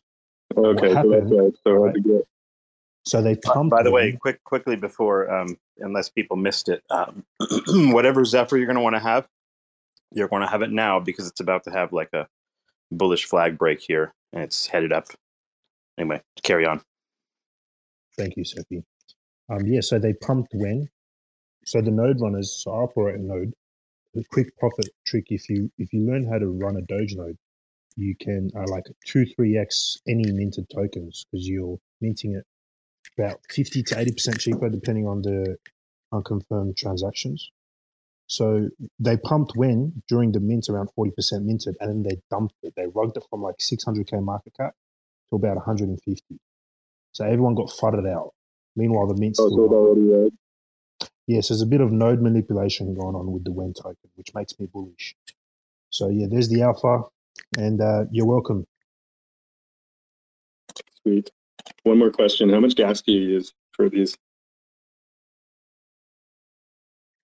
There's a website called SoChain, SoChain.com, S O chain and you go on the Doge. So gives you a Doge option. It'll give you the um, unconfirmed transactions, but that doesn't really relate to to gas on Doge. It's it's more of the urgent fee rate. So But gas that is, page, gas is pretty minimal, though, isn't it? It's not really. it's more of like how long do you want to wait for your transactions? Right. You know, I think I have some that have been stuck for like a day because I did minimal gas. yeah, and then you miss out and you have to create a new wallet. Right. Yeah, that's where I'm at right now. Okay, so now I know what's going on. Yeah, so if you go on that sochain.com forward slash Doge, don't look at the unconfirmed TXs, look at the urgent fee rate. Can you see that? Are you on the page? yeah, yeah, I do see it. Yeah, So cool. the floor, which is 43k right now, that is essentially the uh, the floor for the gas price, not not the unconfirmed TXs. How you work that out, I'm going to leave that up to you. Yeah, yeah, that's that's enough. Thank you. Perfect. Yeah, no worries, mate. Alpha for days, Cephii. Don't sleep on But, the but unfunded. generally, like, uh, how much gas fee approximately would be appropriate? Would you say in dollar value terms? Like to get most of your transactions through most of the time without worrying about it. I have no idea because I just run a node and I edit the gas in the doginals.js file. Um, I think like 10 Doge is pretty good from what I the limited experience I have. So if you go on um dogechain.info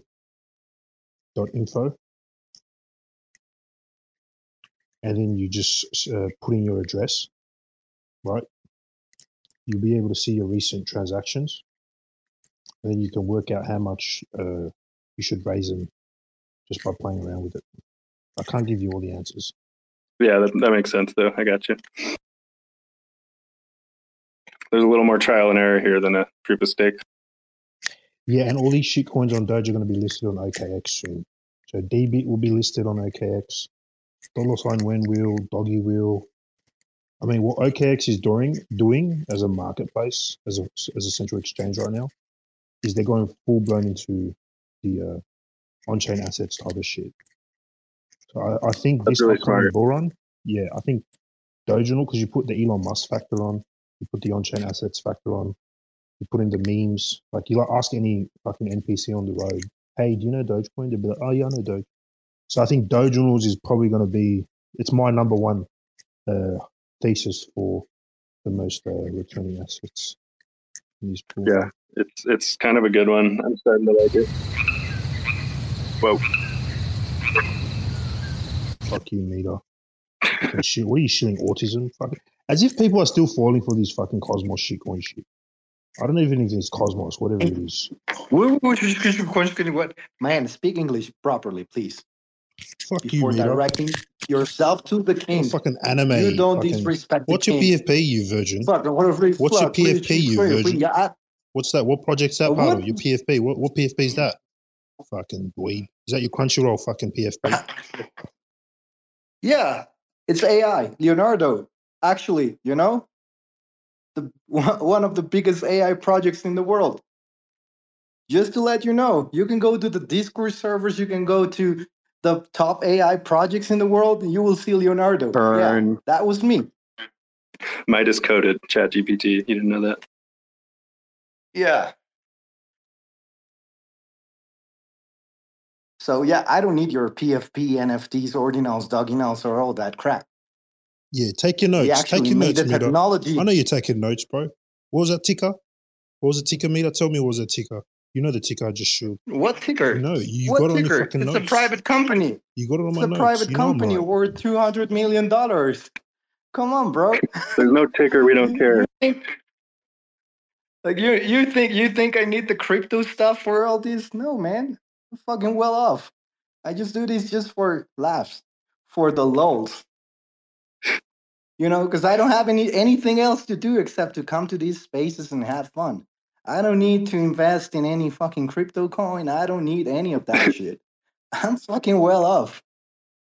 That's just going to be the new question when someone says they have money. Oh yeah, what's the ticker? Like I, I, I can pay for your ETH fees if you want. me to so, Leonardo you know, dot you can get Wh- what so, chain is what chain so you is uh, can your get a, a proper a proper NFT. What, what, what chain is your project on? Leonardo.ai. There's no chain. It doesn't need that. API A fucking chain. Fuck is this scam, bro? It's AI. It's a fucking AI, Fucking man. Scam, bro. Like- Followed followed by Pixel Wizards. You got Pixel Wizards following you. Fucking Bernard, that fucking scamming dog. I got everybody following me, bro. Bro, you ain't shit. The fact that you got to still No, scam I- shows why you're fucking broke. Oh yeah, yeah. What what do I scam? You're an We don't need that. undisclosed Don't shiller. do the tool. You're an undisclosed. The fact that you have fucking autism, fucking puzzle shit in your name tells me you're fucking broke. Yeah. Oh, oh, wow. I give money away to people and and I'm fucking Yeah, that's why you're broke because you gave it all away, loser. Might Gave have sent me away? like you got might have sent allocated me- team might have tokens. sent me ten thousand bucks worth of autism tokens. Okay, you what I'm, I'm going to go ahead and say it now. What's with all the rich people sending other rich people the most money? What is this shit? you know Well, I had fun because then well, we, the point was I was supposed we can keep the I've wealth. been giving it away to people, is what it is, like over time. So we're just they we, the, like you had to distribute first to people that could be trusted to distribute away for free. Like you, you can't have someone just like eat their bag like Wabi or whatever, right? Like occasionally you'll get it wrong. You know what I mean? One percent of my bag was like twenty bucks, so no one's going to worry about selling what I sent them. A serious question, Cephii. Um, Mhm. I was doing some research on the Cosmos chain, and apparently they have inscriptions. And I went in their spaces, and I was like, "Hey guys, is this a legit fucking inscription, or you just, you know, talking shit?" So apparently, right, the, the what they're doing, I think it's um, they they're inscribing on Atom, and they're inscribing using transactions.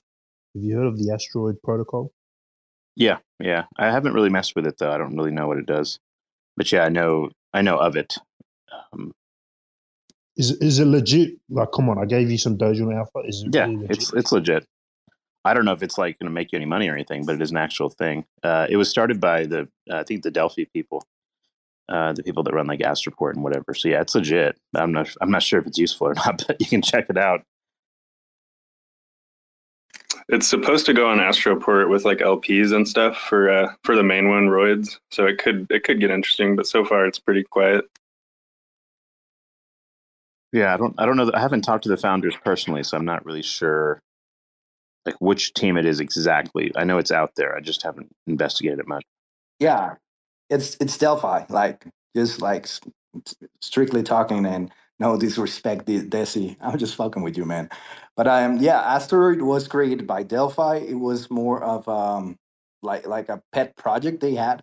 Um, mainly came out of the mind of Redphone, which is the guy that actually like launched the idea for the CF. Uh, uh, what was it called the the Bitcoin uh, FT20 or something BCT20 he he actually put that idea on on Twitter, and then the the guy that created the BCTs took that idea and implemented that into Bitcoin and uh, launched Ordin Ordi, the Ordi, ordinal coin or whatever.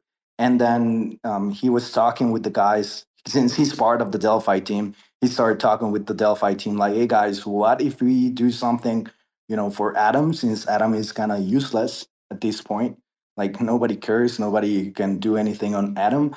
uh, what if we create this the first inscriptions protocol on atom and they launched that as a kind of like a hidden play something to to have fun it started to get a little bit of success and now they've hired some developers and they're expanding the team and some of the fees if i recall correctly the fees that you pay on atom on on the asteroid protocol go to astroport and eventually they're going to have like this liquidity pool that uses like the the CF2 CFT20s on on Astroport.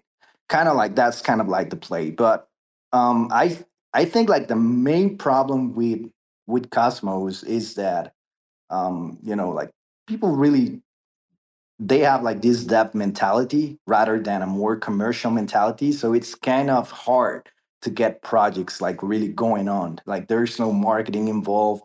There's like all these like you know fuck that marketing that Solana does well. Like the, the guys from Dogecoin, like they they really understand the fun play of things. The guys from Bitcoin, they had like all these problem with the ordinals and you know the maxes. But in the end, um, it, it kind of works like a big community uh, where if you go to Cosmos it's like so fragmented that I, I don't really know like what's going to happen you know with with asteroid protocol probably since it's delphi and they're bullish on their projects and they like they don't really like just forget about them they keep working and building on that um, it might have some use case. So you know who knows what's going to happen with the ordinal with the what's called the the asteroids um, inscriptions and all of that. But uh, with that said, it might be a good play in the future, but who knows? So, like, what ticker do I buy? What's your what's your bullish ticker?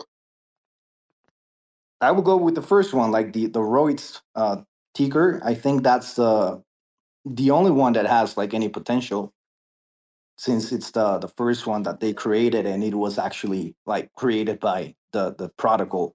Other than that, i, I don't see anything happening there. Like if somebody's gonna really turn one of the CFTs into something big, I don't know. Perhaps What's the uh, market cap of uh, Roids? It's like like three million Three million? last time I checked. Yeah i don't invest under over Yes. a million, mate. Give me some more. Like what? Give me something under a million market cap that's gonna fucking hundred x. From from the asteroid protocol, man, I don't know. Like I, I don't really know like what's gonna happen. I don't think it has the demand of, of the ordinals like that. Like there's a lot of spam. There's a lot of spam ones because it's really quick and easy to to make one of these. So uh, I would actually maybe just pick one of the winners on there. Like like Roids is the pretty obvious choice, but you could try to pick like some of the stuff, but you got like a one in five thousand chance. So as if you guys, yeah, with all your autism shit, are not shilling CFT twenty tokens, like on-chain Atom inscriptions. Like, why aren't you shilling this shit right now? I haven't Like, seen I haven't seen a use case or a reason for it yet. Like I'm waiting for them to make a reason to shill it. You know, besides just on chain transactions with pictures. Hit them up, Cephii. Say, hey guys, I've got spaces. Give me your CFT twenty tokens, and like, let's do business, mate. Oh, I never get paid to do anything. I was just kidding earlier. like I don't really care. People can come and talk about whatever they want. It's like I just hang out here from time to time. I used to do this stuff where like you know teams will like have me um, do specific times and shit, but like I got bored of waking up at ridiculous people's times. Like people can show up when I'm awake. Fuck them. Otherwise, they can do not come. Bruce,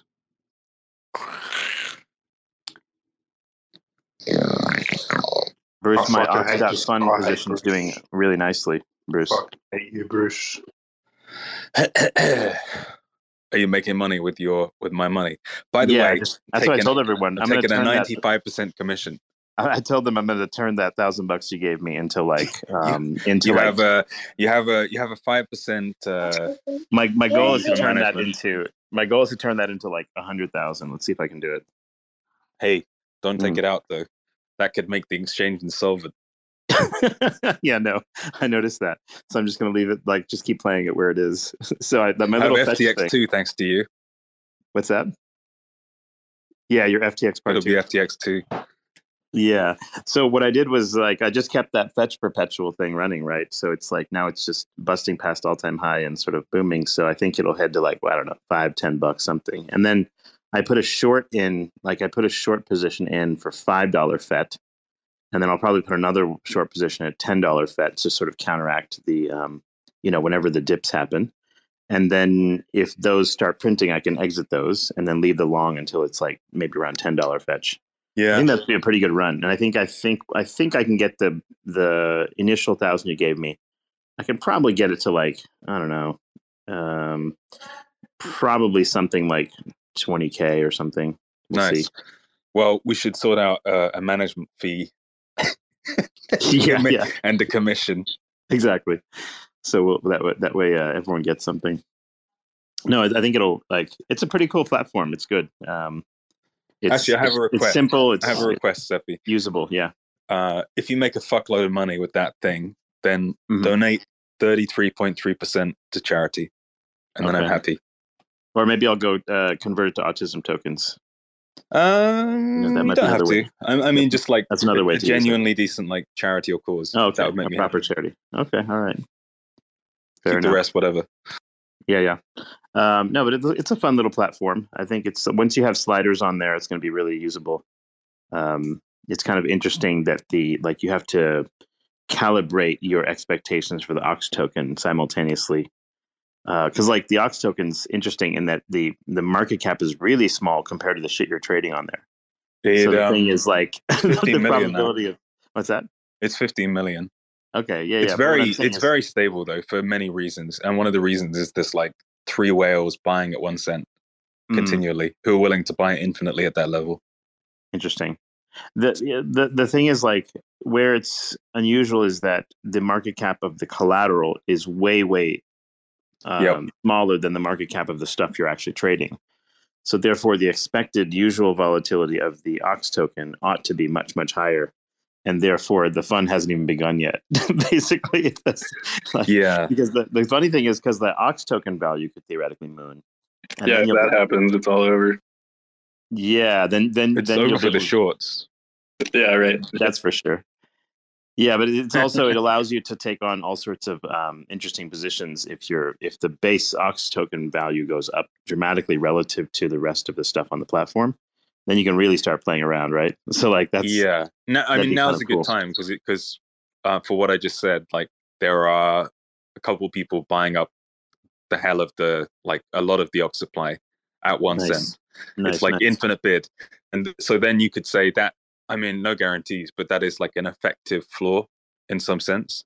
So there, therefore if you have position now you know that's reasonably the worth of your collateral um, but you also have the upside. So it's interesting. Like it's it's more interesting at a lower price. And you could say this is like some theoretical like maybe lowest Yeah. or or being, relatively being lowest. early on this like is really really useful in, in essence. Uh, that's true for anything, of course, but like in this particular instance, it's like exponentially more useful to start early. But yeah, it's fun. I think people will enjoy the playing around on it. It works. It's working nicely. Yeah, and then uh, like we sort of just launched, and then we're just shipping different products. Um, one of the next products to launch is copy trading vaults, which will be fun. And I, I had the idea because you know, like Su and Kyle blew up 3AC. I had the and and it's kind of funny, like the backstory. Like there was a Yeah. little bit of debate about like who blew it up and stuff, and and a little bit of argument about all of that stuff. And also there was al- also debate about who uh, was more responsible for the original, like turning a million dollars into five, ten billion, and stuff like that. So I had the idea that we could launch copy trading vaults and have them have a vault each and have them do battle. Um, so they the format I decided on is like a one month battle. They both start copy trading vaults and they go head to head. Um, and then either people can stake in those vaults or uh, they can basically bet on the the winner um, and we'll do a prize pool for like whoever wins will have a prize pool distributed to those people who deposit into their vault. So it's like it's going to be pretty funny. It's going to be like uh, I don't know, like Asia, the East versus the West. It's going to be like Chinese um, Confucianism versus Western imperialism. You know, it's we're going to contrast it really well and have some fun. And then I think people will be very curious about what positions they take in general, maybe their logic around it. Um, I'm going to get them to shit talk each other and stuff. I think it's going to be really funny. And then it's like whoever loses takes responsibility for blowing up 3AC.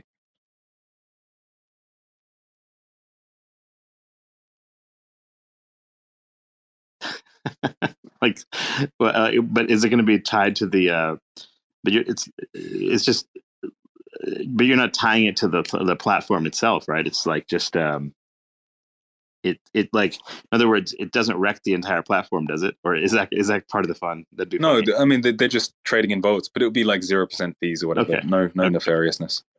yeah, yeah, yeah. Okay.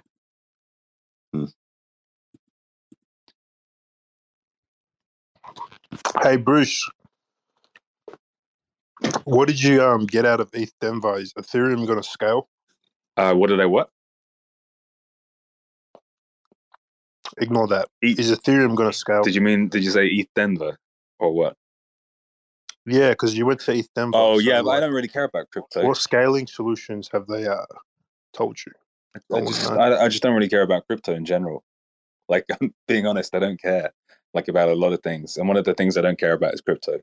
I went to ETHDenver because I have some online friends there, and I met them up with them, and um, I met some haters and stuff, and uh, took a load of drugs and explored the local wildlife and stuff. Saw a mountain lion. Yeah, it was cool.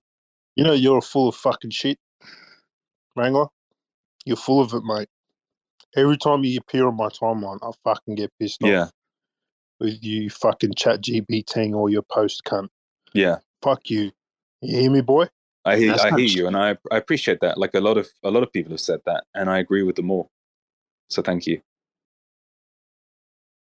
I'm out, guys. I can't stand this guy's fucking pommy accent. fucking pom. Have a good day. That's an interesting interaction. I could not tell if if trolling or serious.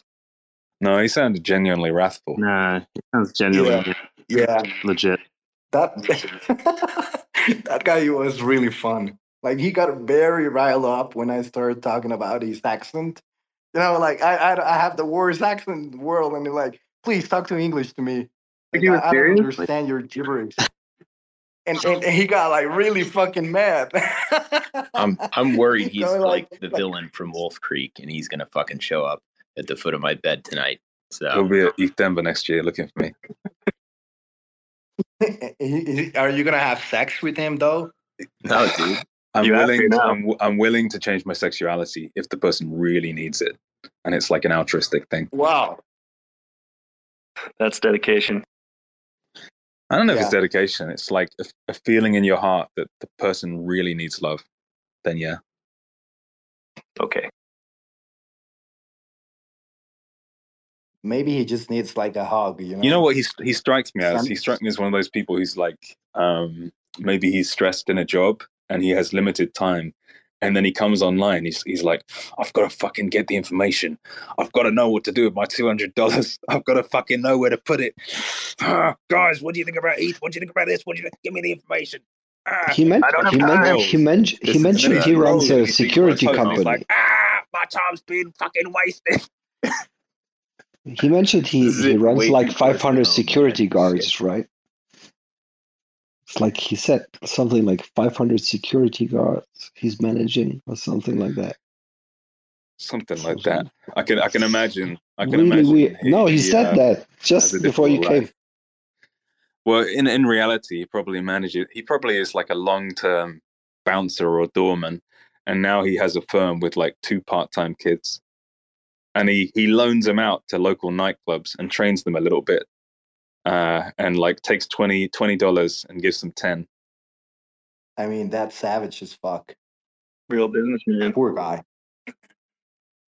He said he had 500 dudes. Is- That's like that's like a small military. Like, Come on, he doesn't have five hundred. like- you could probably like like take on Panama or something, right? Like you could Nah, take dude, your he's own got a he's got a half dozen little Filipino men. Come on, I know I know what All he's done. oiled He's done. He he was uh he worked in pubs and clubs in Australia for the last like 20, 30 years. He got beat up a bit. He's a big guy, pretty fucking fat, drinks heavily, especially after work. Um, and he realized he could start recruiting some of the local student population to work really fucking cheap doorman jobs at like ten dollars an hour. And in return, he gets paid like twenty for managing them, and calls himself a, a doorman firm or something. This is his situation. You sure he doesn't have a small like military? Maybe of midgets, you know? No, like a you, ca- you cannot be such a emotionally reactive pleb as such a person. No, no, that, they sound different. I know a guy that runs a little military operation, and they're completely different. It's not that kind of character. Doesn't, I know a lot of these work. people. I, a lot of my some of my friends from uh, school went into like private military stuff and and security, and uh, one of them is even working on yachts in the Suez Canal, which is really interesting. Like when yachts go through the Suez Canal um, off the coast of Somalia, often they have the pirate situation. and then like a, a few of my friends from uh, school now um, i think they, they initially worked in like the special forces in the uk and now they're working on yachts and earning like 500k a year to protect like super wealthy people and their job is basically shoot pirates if they get close which is cool Yeah. but anyway I've, I've dealt with these people a lot and they have a completely different vibe like that guy is just a pleb Yep. Yeah, I know people that are like special forces and whatnot too, and uh, yeah, not the same vibe at all. Almost feel kind of bad for him, honestly. Equally, I would like to work for him. He'd be a great boss. Yeah, As a, as a and I'm gonna buy whatever he was shilling for sure, because like it's probably gonna go up.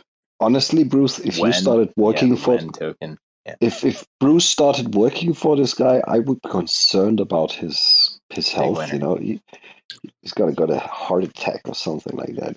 I've always working. I've always liked the idea of of doing something for like maybe a few days or a week or something. Like I don't know, live live homeless on the streets for a week or um, try some weird job for a week. Tried that. Like- you don't want to do that.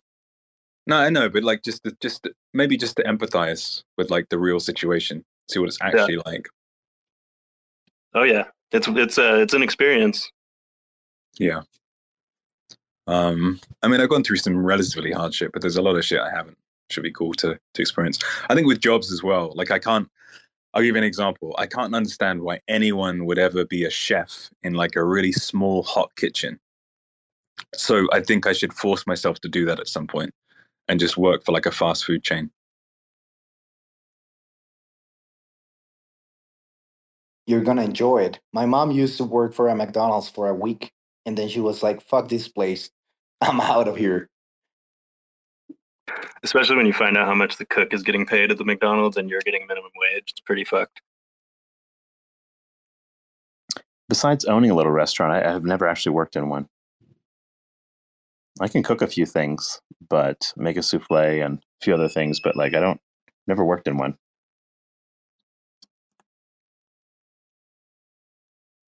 The executive chef, I don't know. I guess they're still called that at a McDonald's. Makes like like 150k. They're doing pretty well. What do you mean Yeah. by executive chef? Like the one who's in charge. these Of, yeah, like the one who's in charge of all the food guidelines and like like the head the head chef or whatever that that's like really in charge of everything. Is that you mean you mean uh, not in each not in each franchise? Do you mean overall like a regional thing or what? Uh, I think it's probably one per probably one per restaurant. There's like no, a, I I think it's regional, Phil. Though. Oh, okay, I- maybe I, I, because I I did a loan for a general manager of one of these places back in like 2017. Um, income was like 85,000. So if the general manager's making that much, it's got to be regional. yeah, that would make sense. Is that like a like like a month monthly wage? No, 85 grand yearly? a year. That's pretty solid though for Oh, McDonald's. okay. Even 85. Yeah, but you got to think about the fact that absolutely nobody wants to fucking work there, even as a GM. So they've got to incentivize people. Right. I mean, one of my my friends was a CFO for McDonald's in the whole Latin America, and man, the the stuff that he saw and the you know the bullshit that he had to handle, like that was fucking awful. And he was a fucking CFO. Like he, he wasn't like turning any burgers around. And Yeah, I could imagine all the Shit. lawsuits and like all the all the just bulk bullshit you have to deal with from owning a fast food restaurant could probably be pretty tiresome. you, you know, Midas, what's even crazier about that is McDonald's is like at its worst in the US too. Every every time every time I've seen one in a foreign country like Germany or Switzerland, I mean it's it's a hundred times more civil than it is in the United States. Noob is confirming. So yeah, that's what I've heard. Everyone, every time someone talks about a McDonald's abroad, they're like, "Dude, it was so much better. It was like actually good food." well, he he did eat something at McDonald's uh, occasionally, like once a week or something, because he had like these vouchers and he loves to save money. He's like one of those kind of guys that just like saves on everything if he can. But the whole managing experience and dealing with especially the franchises, man, that was a pain in the ass according to him. Like people go they, they just like break the rules. They don't give a fuck. Like if you're running a promotion here and then the other franchise doesn't really want to do it then you have like to go in there and convince them and talk to them and be like dude why are you having like this mcflurry stuff uh uh, the McFlurry Island in here in this place and there and that? And and the other guy's like I don't give a fuck. Like I I am the owner of the franchise. And he's like dude yeah but this is a fucking franchise. It's not like you're a restaurant right? Like you have to have a certain set of orders and and provide a standard and the guys were just like a fucking pain in the ass, according to him. Like he really hated them. Managing people, talking with people, especially like franchise Yeah, especially people who don't want to work for anyone. That's probably not fun. Yeah, That's kind of like what a franchise owner is, right? It's someone who like wanted their own business but couldn't quite get there. So I could imagine they're pretty difficult to deal with.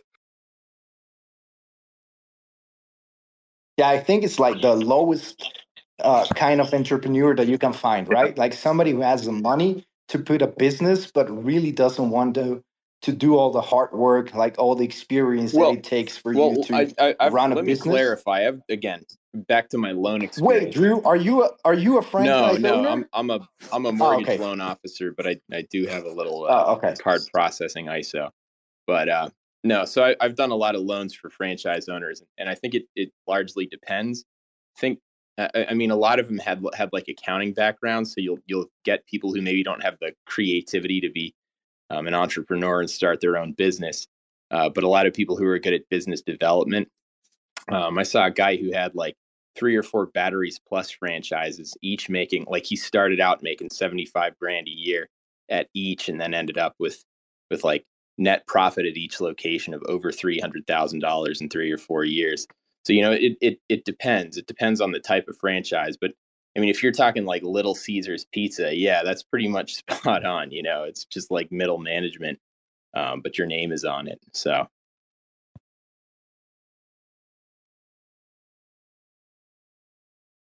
And I think especially with this kind of like big names that have already established a brand, like how can how can you fuck up a McDonald's franchise? Like really, really, you you have to be a fucking stupid motherfucker to just like fuck it up, right? Like you just have to follow a fucking manual and give that manual and have a good manager and that's it. Like you don't have to do any branding, you don't have to do any marketing. The fucking marketing is already done for you. Everything's done for you. Like you can even put your fucking dog and train it to to flip burgers and then you have it. You have a great McDonald's, you will fucking kill it. But if you're typically, I, I agree, to you're get a like- McDonald's franchise, though, you got to own like three of them at once. They don't just give you one. Not not in not in Latin America. Like you can have Oh, just really? one. Okay. Yeah, yeah, because it's divided actually. Like there is McDonald's USA. It's divided from the ones that it's uh, outside of the USA. Something happened between the owners and and something like that, and and it divided. So you have like the the USA. It's actually run differently from the ones outside of the USA.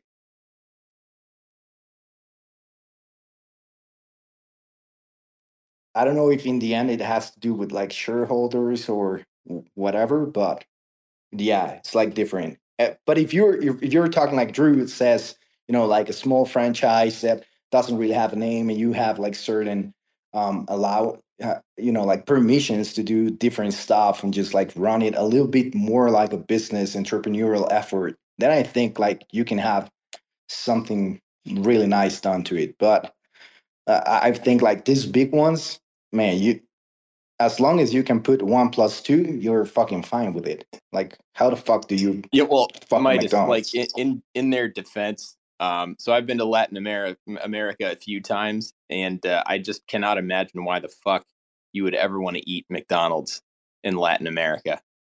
Coach, damn it. Well, like 20 years ago, it was a fun place to take your kids, and it was kind of like a novelty. Yeah, there's like a little, I there's like agree, like, slides right- and like some balls and shit you can fall into. Have you seen that? Like what? It's like a, like a little playground and stuff. You can slide down the slide and drop into like a pile of balls. Cephii, can you confront someone for me?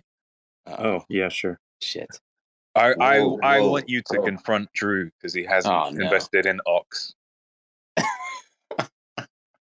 Drew, what what is it going to take for you to uh, get some Ox tokens?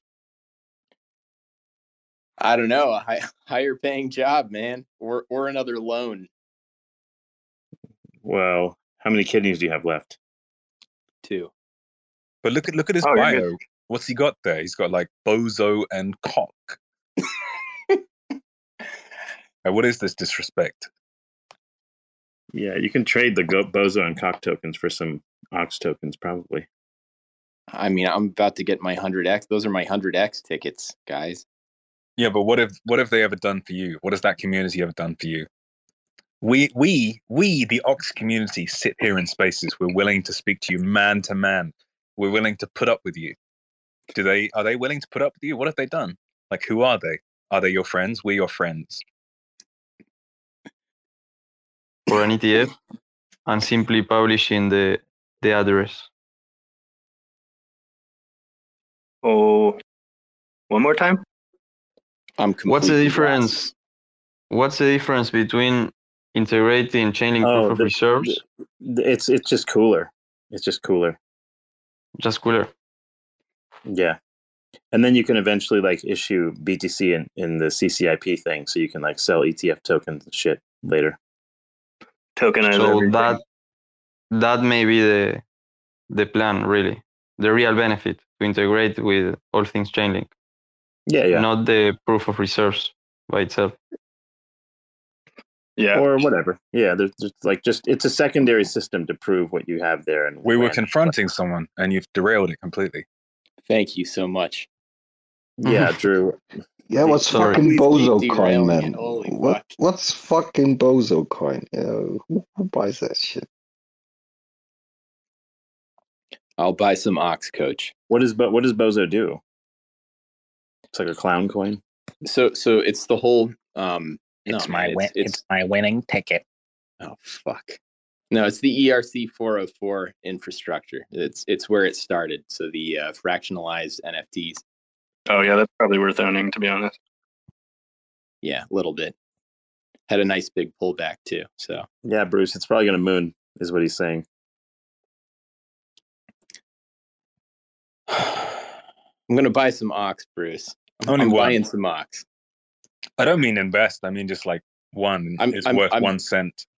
And and know- I'm gonna go and I'm gonna go leverage trade. I'm gonna go full full game mode on it. That'd be Yep. cool. Just buy one ox and bridge it over to ETH and send it to Ox Fund. It's only going to cost you about thirty dollars to bridge it. You're good. It's but it's not about the price. It's about sentiment. It's like it's like if I was there in real life, would you buy me a thirty dollar meal? If Probably. you would, yeah, Yeah, if you would, I- then do it. Almost certainly would. But um, the only concern is that I get liquidated in like two days, and then my Ox dot fun is gone. Well, you can just park it there as well and pretend you trade. That's true. I do kind of want to leverage trade it though. I'm I'm definitely a little interested. So Is there going to be like a vault to like deposit Ox Fund and benefit from liquidations, or, or deposit? Ox- Yeah, yeah. There'll, there'll be a for now. There'll be a fee vault, so trading fees redirected to stakers, um, and probably some liquidation thing as well. And then also uh, like fun or major trader copy vault, copy trading vaults, um, uh, and maybe even AI vaults. And then also just like anyone can create a vault and anyone can stake in it. Yeah, all rolling out soon. Cool.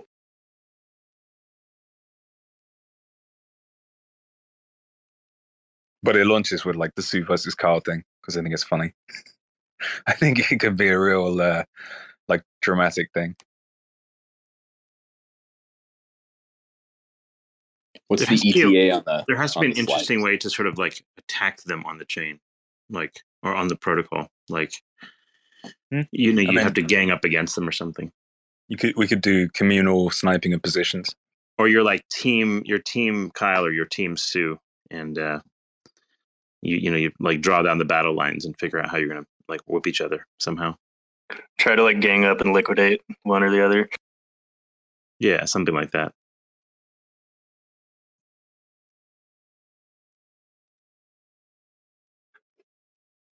It's like liquidation laser tag. It would be really fun to have like a competitive LP game gamified thing where like like you're you're already like when you do it you're taking money from someone if you make money. So just like make a display for it and make it into a game somehow.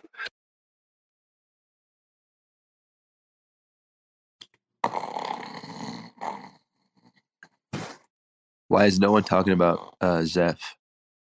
I came to talk about Zeph. Um it's we did. we, we were talking about it a bit a bit ago. It's, Where it's are we like going? What's the first target, Cephii? Tell me. Tell me. I need to hear it. Zero.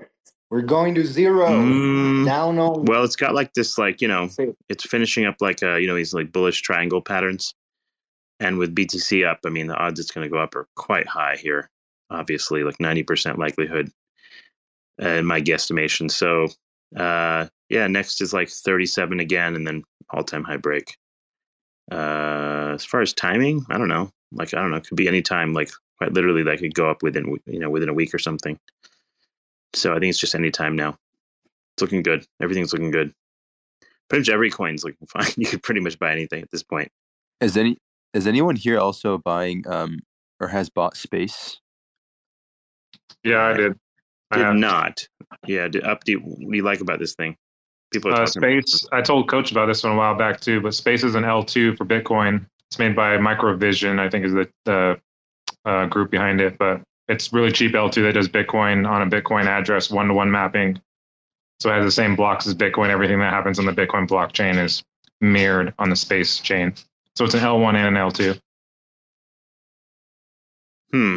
So does it have like a point? Like, is there some special reason why someone wants this, or just just like it's pumping? Yeah, it allows you to like have NFTs and like all the ordinals and Bitcoin transactions and everything to be sent um, on the like an IL2 basically. So it's it allows everything to be sent cheap, and you, you could actually use Bitcoin instead of a you know it being where you can't use it right now because it's too um, slow and expensive.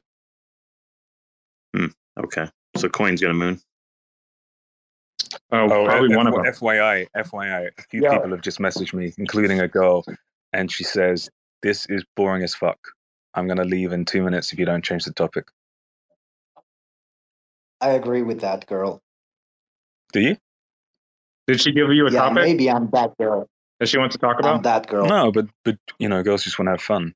This isn't really fun, is it? No. Yeah. Like, why why don't you bring Anne up and and Nat here, who's and perhaps Lisa, and let me see who else is in here. Um, I'm not sure if Bean is uh, an actual girl or just like like a me lady. Just Um, any any new people in general who can talk about something Yeah. beyond crypto would be very welcome. Yeah, yeah, yeah, yeah. If, even Shantani or Shintani or Shantani or what whatever her name is, like that could be. No, because she's just gonna a- a argue. Don't bit say that. Damn it. No. She's gonna argue about penises and all that shit, but you know it's it's funnier, like in a way, when she goes like all crazy at Bruce. Symbolically. So one of the things that we can start talking about is: Have you ever uh go into like you know like oh Esmeralda? She's she's also a, a, girl here. Have you ever been you, you know like in an Uber and start asking them like what what are the good stories around the city? Because I think like they're like the modern spice, right? Like before in you will have like taxi drivers just giving you the the heads up of the city and all of that shit. So I actually have like this idea, which reminds me of what Bruce said a couple of uh, minutes before, of just like becoming an Uber driver and start, you know, like going around the city, capturing all the stories in a book, and perhaps becoming a bestseller author of what the fuck is happening in the city. And, you know, bring up all these stories like that time when a fucking guy just appeared with a fucking gun and started telling me to go to this fucking crazy neighborhood and that shit. I think like that's kind of like gives you life experience. And I think these guys have a lot of life experience. Like you don't know who the fuck you're bringing um, into your car. And I think like that's that becomes exciting, right? Like whenever you start having experiences of that, then you become a, the party, you know, the, the the person that actually can move the party around like whenever you you go to a place you have a lot of stories of what happened like that time like yesterday i was in an in, in an uber and i was asking hey like what's the craziest stories that happened to you and the guy started telling me about this guy that uh, like like three guys got into the uber and one of them um started like pulling out a gun and telling him to go to uh, a really horrible place and like he he told me there was like some kind of spirit that actually spooked those guys. Like suddenly one of the guys started like getting like really pale, start like being like, dude, uh, like we we have to go. We have to get out of here. And the other guy was like, what the fuck is wrong with you? Right? He was like well, one of the guys that were trying to rob him. And he got that spooked. The one of the the people he was uh he was taken to the place that they actually stopped the fucking car and left running. And the guy, the driver was like, I don't know what happened. Perhaps I had like some kind of angel, guardian angel, like looking up, looking over me and helping me. But those guys, like I, I was thinking I was about to go down and they were gonna like take my car and kill me or something. But they got so spooked by something that I couldn't even see that they had to run out of the fucking of, of the Uber. And that struck me. I was like, what the fuck? Like, like imagine like you are having all these people in your fucking car you don't know who the fuck they are and and suddenly one of them starts like seeing ghosts or something and, and gets so crazy and gets so messed up that he just like goes out of your car and stops It like sounds like they you. just didn't want to pay the fare, and they're like, "Get the fuck out," and just act crazy and then run. it run. sounds like what It seems like they just wanted didn't want to pay the Uber driver the fare, you know, or something. No, they had a they they had a fucking gun, bro. Oh. Like he, like, like that, the guy was fucking and, and he was like, "They're gonna fucking kill me right now. Like, what what should I do? Should I just like steer the fucking wheel around, like try to crash something somewhere or do something?" But he was in the middle of nowhere in one of the like worst neighborhoods in in Mexico City, and the guy suddenly had this experience, like kind of mystical experience, where the guys just got very spooked out of mm, of nothing started seeing things and i'm not sure you know like if the guys were drugged or something at that point perhaps that could have been like the logical scientific reason of why they stopped like trying to mug him. But in the end it makes you wonder like what what do these guys when they're driving people around the city are seeing all the time? What are the experiences? Like what are the stories?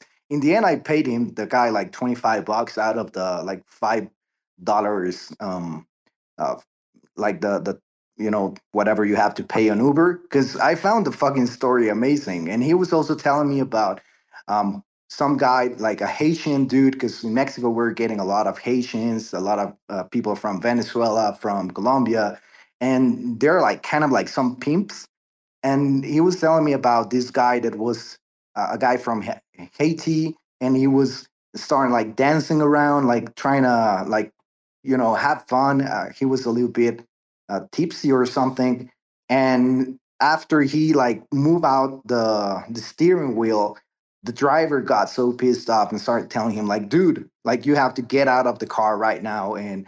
And just like you know, don't pay me whatever. And suddenly, like the guy, like like the driver had like this um I I wouldn't say like alpha attitude, but he was like very very straight to the point that the other guy was like, okay, sorry, um, it's okay, I- I'm gonna behave. And afterwards, he even he, he said like, I don't know if this guy is gonna give me like a bad review or something, because that's very important for them as well. But in the end, the guy even paid him more just for for getting scolded. You know, like perhaps he had some data issues or something. But he had like three hookers in the back, and the guy was just like playing around, making fun. He had the his cell phone with uh, all the music going on, and and because he probably had some data issues, in the end, he ended up paying more just because this guy stood up to him. So makes you wonder, like, what are the stories about these guys? Um, I was planning like perhaps I can just hop around different Uber drivers and ask them, you know, like what's the best story that you have driving Uber? What's the worst that happened to you? Like what's the most strange situation you ever been in this? And just like getting a lot of stories and write a book. And I, I think that will be like a bestseller. And then when Coach was talking about, you know, like living it out, not just like recollecting the stories, it it made me you know realize like you know that that will be fun like if you're like super well off and you don't have like anything to do So- you just want to get more life Midas, experience you about to? i think like you about to take a job as an Uber driver for a while? Maybe you know maybe who knows Maybe do that for. i think it, I, I think it will be fun you know like just take it a, a week or two or seeing what happens. There was a big uh, show on HBO called Taxi Cab Confessions. That was exactly what you're talking about, except for taxi cabs instead of Ubers. And do you know like what were the ratings? If That was like, big. actually They would, uh, especially when they would have like controversial, like uh, driver, like passengers that would talk about topics, you know, like sex or like uh, would you like politics or would you whatever. like cover your like seats in plastic and shit? Like, what about the people with like scabies and whatnot? Like, you don't need all that stuff in your car, right? What? Like like a plastic for for your seats or Yeah, like what if, what if some of the dri- people, their passengers have like lice and scabies and stuff? Like, how do people deal with all that? Do you have to vacuum the car every day or something? I drove Uber, Uber for a little while. Um, Yeah, did you have any problems? Experience? I- no, not really. Occasionally, you get somebody who smells bad, which is a fucking bummer. But I mean, you know. Because you have hotels and whatnot that have like bed bugs sometimes. Oh Like, yeah. infested. Um, I picked a guy up at a motel once. That's a fucking story. And I took him uh, 20 minutes away to another motel at one in the morning, and he smelled like urinal cakes. Uh, which is pretty motel to awesome. motel. That's a little Yeah. scary. Yeah. What What was that guy doing? So Yeah. you know. but uh, yeah, it's fucking weird and gross. So, so Drew, what was your like your worst experience in Uh, there, Uber? there were a few. Um, I argued with a, a guy. Um, his fiance and I were arguing with him because he was being belligerent in my car. Um, and that was that was my last uh, ever trip, actually. And then there was uh, one prior to that uh, where I, I took a guy to a couple trap houses in the middle of a pretty rundown part of the city. They looked like they were completely abandoned houses. It was him and this this um, his little white guy crony um, who stayed in the back seat and was like talking to me about his his felonies while he went into these like seemingly abandoned houses. All the lights were off, and he walked up wearing a, his backpack on the front. Uh, all the lights ticked on, um, surprisingly, and he was in each one for about ten minutes. Came back with his, you know, front-facing backpack and fanny pack. Um, just fucking yeah, Un- uncomfortable situations like like horse blinders. Um, but uh, honestly, it was kind of fun driving around like like uh, groups of drunk girls every once in a while. You'd have you'd have a good time with them, right? So, but nothing really remarkable to write home to other than that. Um, nobody ridiculously dirty. Nobody ever threw up in my car, fortunately. So, you know, So per, perhaps have you thought about like going back into Uber? probably perhaps in, not. I- Like, like I- you know, I have a- wait, wait, wait, wait, wait. But check check this out. Like you pretend to be a deaf person, right? Like you don't hear anything, and you start being an Uber in the Wall Street zone of the city, and then you start like being like, I, "Sorry, I, I cannot listen to anything." I'm pretty sure like those guys will be spilling up everything, you know, like talking about what they there's did, no the there's no way they'd believe it, man. But no, I, I mean, I have two pretty decent paying jobs at the moment, right? One is my own business, so probably not going to happen. But um, what was I going to say? No, I, I mean there there was definitely some fun for sure. Uh, definitely, you know, a couple stories here and there, but I don't know, man. It's fucking weird having somebody get into your car, and and it's dangerous too. I have a friend who got robbed. Um, they're like they'll Uber drivers will shout out the name of a passenger, um, and occasionally there'll be somebody who's not that passenger, and they'll get in and and rob them. So I mean that's something that happens in my city a little bit. Somebody just died here, uh, an Uber driver a couple months ago too, uh, from that kind of a scenario. So probably not something I want to do. And uh, it's definitely safer here than Mexico City for sure, man. so, you know, I mean, but in in a way that gives you a lot of story, a lot of life experience. It's like imagine, imagine though, like, what, what would you rob from an Uber driver? Like, give me your car. I mean, like, des- desperate people. Yeah, man, desperate people. So, who even has cash anymore? not me. I, I mean, I I do carry a pistol in my car though, so I suppose if I had been getting robbed, they could have robbed that. But you know, it's about You'd it. just you'd hand them the pistol and say, "Here, Yeah, I was gonna say you're not supposed to let somebody rob you with a pistol, man. Yeah, Yeah. exactly. It's a bit weird. Misses the point to some extent. Yeah. Well, if somebody has a gun to the back of your head, Think about that. And you have a pistol in the center console or in your pocket. What are the chances of you getting it out? And im- imagine if it's not chambered, right? And then chambering it, and then you know getting that. You need to stick like you need your to stick like a piece of bulletproof whatever between your your section of the car and the the passenger. bulletproof glass. Yeah, Or it's like, like a button. You, you, So- you push a button, and if they come up, they act up. It'll take. It'll like vacuum all the air out of that space. Yeah, yeah. m- With my James Bond You know exactly. Yeah, it's just they're like, oh, I can't breathe. I can't breathe. but yeah, as as a um a person with way too many guns, there's this this fantasy that guns keep you safe.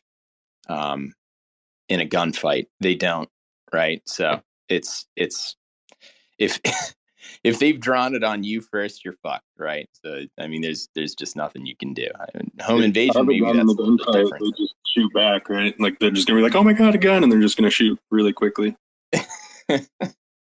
You could you could booby trap the back seats. You could put like spikes that come out of the seat. Yeah, like you push yeah, a little like, button. like like one of those Vietnamese jungle booby traps where it just it like Fuck yeah! traps. So what you do is you got this on your. You take your left foot and you push a button on the little whatever the little foot console thing in the bottom of your car, yeah, and um, it'll just send spikes up their up their Yeah, like bamboo like- spikes? Bamboo Yeah, yeah, something, Yeah. something, something Bam- just not bamboo pleasant. pit. Cou- couple rolling cylinders with nails sticking out of them, like right below the floor. Yeah, No, or maybe some it. like Yeah. like maybe like a long metal thing that comes out of the back seat and like takes out your spinal cord or something. 'Cause Or you, what can't, about you a have to kill them before they can shoot you.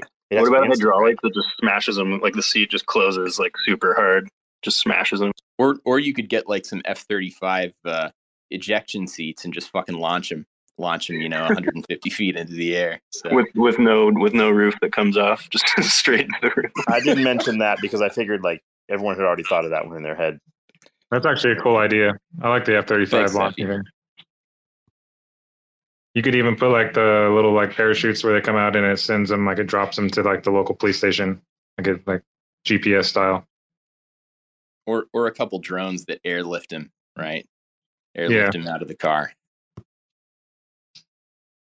It might be like everyone has like personal drones eventually that will protect them. So they'll be in your front seat or something. And if someone pulls a gun on you, this thing will just kind of sneak up and then kind of shoot them with a little, like a paralytic needle or something, like the old, uh, you know, the curare, the curare darts. You know what I mean? Like just, like it's like a spitball, but it has a paralytic in it. Takes them out like the old, um, like in old Africa, not not in old Africa, old Amazon.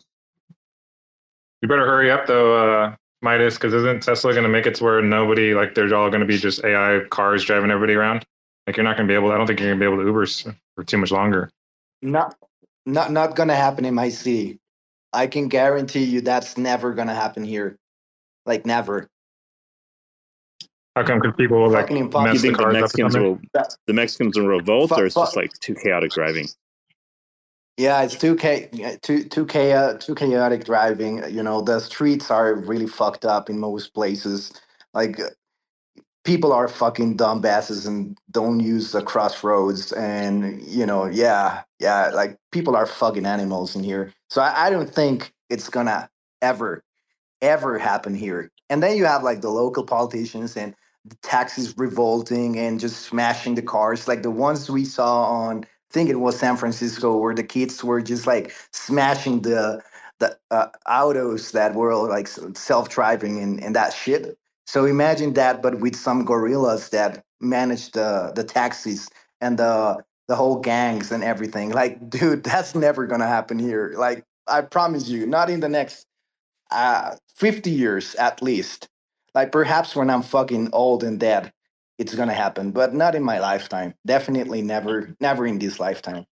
You can have you can have fucking, you know, cyber trucks and whatever. They're just gonna find a way to just rob that shit. Yeah, It'd be kind of a cool place to set it up for training data though. Because if you can do it there, you can probably drive anywhere. Or like Yeah, but you know, like like the whole Google Maps when they start like getting all the the cameras and the cars with with all that shit. yeah, all the wayfarers. There's part of the city, yeah. There's parts of the city that they couldn't even get into because people were just smashing that Oh, wow. robbing everything. Like, yeah, yeah. So it's it's gonna be very hard for that to happen. Perhaps like in, in the highways, they just like create uh, traps for for truck drivers to just stop and it's it's not it's not gonna happen. It's fucking impossible. You will need like a uh, a new country for that to happen. Like you just erase the whole Mexican population and then you create a new society here, and that maybe might It happened even with cars before, Yeah. right? Because cars weren't always in in Mexico either, and then they were. It yeah, happens but but we were pretty fast too. We we had a better society. We had a better society. We had like 20 million Oh, okay. People, and they were well Midas. educated. Like that's not gonna What happen. what if they mandate self-driving cars for safety purposes? I mean, then then everyone's driving a self-driving car, and and, and you don't have uh, anywhere near the kind kind of congestion and like reckless driving you're you're talking about. you know they have mandated a lot of stuff and and it doesn't go through so kind of hard Imagine though everybody in the U.S. like not learn like forgetting how to drive and then going to Mexico and then not being able to go anywhere. They kind I of mean, it is it is brutal driving down there. Actually, um, Yeah, it already is probably like that, right? the the gridlock. I mean, like people will stop in the middle of the intersection and red lights, and then you have to unweave it when it turns green. It's you see Midas. Yeah, exactly. I know, It's like man. going to like India and stuff where that nobody even follows like the Yeah. lines. Just everyone Steph, just goes wherever Steph, the you- fuck you they ever want. been to Thailand? It's the most fucking nerve wracking thing I've ever been a part of. Yeah, Thailand and India are going to be very similar in that respect. It depends on which town you go to, of course, but yeah. Then uh, was in Pattaya and I got on this little motorbike taxi. Little 120 pound man and my big ass behind him. Uh, took my my 40 liter backpack, stuck it in the front, could barely see over top of it on a scooter. Told me to get on the back. I'm like, I don't know, man. And he drives across this like fucking eight lane highway straight across, dude. And then the drains are like a foot down off the side of the road, and we're right on the edge, driving in between like buses and semi trucks so close that I'm worried that my knees are going to get like peeled off. I mean, inches away from each one. It's it's so fucking nerve wracking. But yeah, to that point, I know exactly what Midas is saying about not having self driving cars. So And, and until you actually do like get injured, which happens a lot. So it's Yeah, not like pure, it's not pure paranoia either. No, it's not. And and this is during Songkran too. So you have people like shooting water guns into the middle of traffic and throwing water balloons too. So it was a lot of fun. Nice. Nice. I'm gonna, I'm gonna tell you something. When the world starts to get really bad and these mugs out here robbing, you gonna love digital currency. All these motherfuckers, they be running and gunning, and I'm all like, I'm sitting back just having fun in the sun, and then I'm like one out of a hundred. I'm just building abundance. It's some of everything we built during the last hundred upsets. You're getting salty, feeling faulty. You ain't no man. I keep robo here, grinning ear to ear, throwing up anarchy, smoking toiletries, spitting philosophies. Look at the dossier, we rack like geology. There's layers to this shit, like it's sedimentary. All these little onion peels getting torn off and buried. Imagine the smell. That shit is a vital experience. Without knowing how, you will not survive. Period. He's a fucking trip, man. Jimmy, if you Jimmy, if you listen to this, right, you're getting absolutely fucking ripped to death, like on a spaces, fucking live, you little troglodyte bastard. I hope you fucking listen. I hope you come to my house, son. I swear to God, man, I've got fucking loads of weapons and mad dogs, man. Mate, you just a little laugh, man. Go on, fuck off, man. Go on, Harmony. Me another one. Do you looking for a fucking job? You fucking idiot. You've just been fucking at the death. Fuck off. Try to change the course of the portion philosophy. I'm just here for the corporation sponsor lobotomy. Feels like I won the lottery, like I'm ghosting this pottery. Chill, Demi. More the shit's supposed to be haunting. If it wasn't, ain't no puzzle. You would try to train your muscle. Airdropping like a fatal hustle, but the pay is bustin'. Think of all the loss accrued just to pick up on the tricky custom. I figured all those sub downs would make up for something. I guess it just goes to show the fuck do I know. At least it's quiet over here. I like my little silo. It's better than watching them fight over how to divide my time between sitting at the desk and the ride home. Devs at Mickey D's, they leeching off that Wi-Fi. Zapdos and Moldy shipping more than five guys. Console open, waiting for the kamikaze when the flash loans bang. They feeling like paparazzi snapshot motherfuckers. We got layers, meteor jawbreaker. We cracking a lot of craters. We rapping a lot of pay dirt, maxing out relators. Imagine the smell, five dollar wrench to your Darth Vader. It's, it's really funny uh, to us at Binance that everyone here is talking about uh, blockchain attack. we know who all the validators are. We know, who, we know where, where they live, and we're, we're going to their house with a wrench, a big wrench, and we will attack them with the wrench, and then we will take their validator node physically and put it in a truck and drive it to China. Right. So this is an extension of the the activities you performed on on BTC, right? Uh, funding and creating these massive uh, Bitcoin mines, putting them in caves, putting them in in uh, factories that were abandoned in the past, and also using electromagnetic pulse bombs to detonate uh, the USA and the other country mines, right? So you're now applying this strategy to to Luna uh, in order to take over the chain. Is that correct? Uh, it's more simple. There's no uh, EMP bomb. It's just a van of men in balaclava, and they have wrench, and they're taking the physical validators from people's houses. They are usually very fat, and they're usually uh, in the shower with, you know, with trying to wash uh, their mice uh, droppings off their uh, clothes. So it's very simple. We just walk in and we take it, but if there's someone who is sitting at the computer or sleeping at the computer, we uh, we hit them with the wrench really, really hard, and then they say, "Stop! Don't do that again." And we say, "That's okay. Just Mhm. give us your validator node," and then they give it to us, and we drive it to China.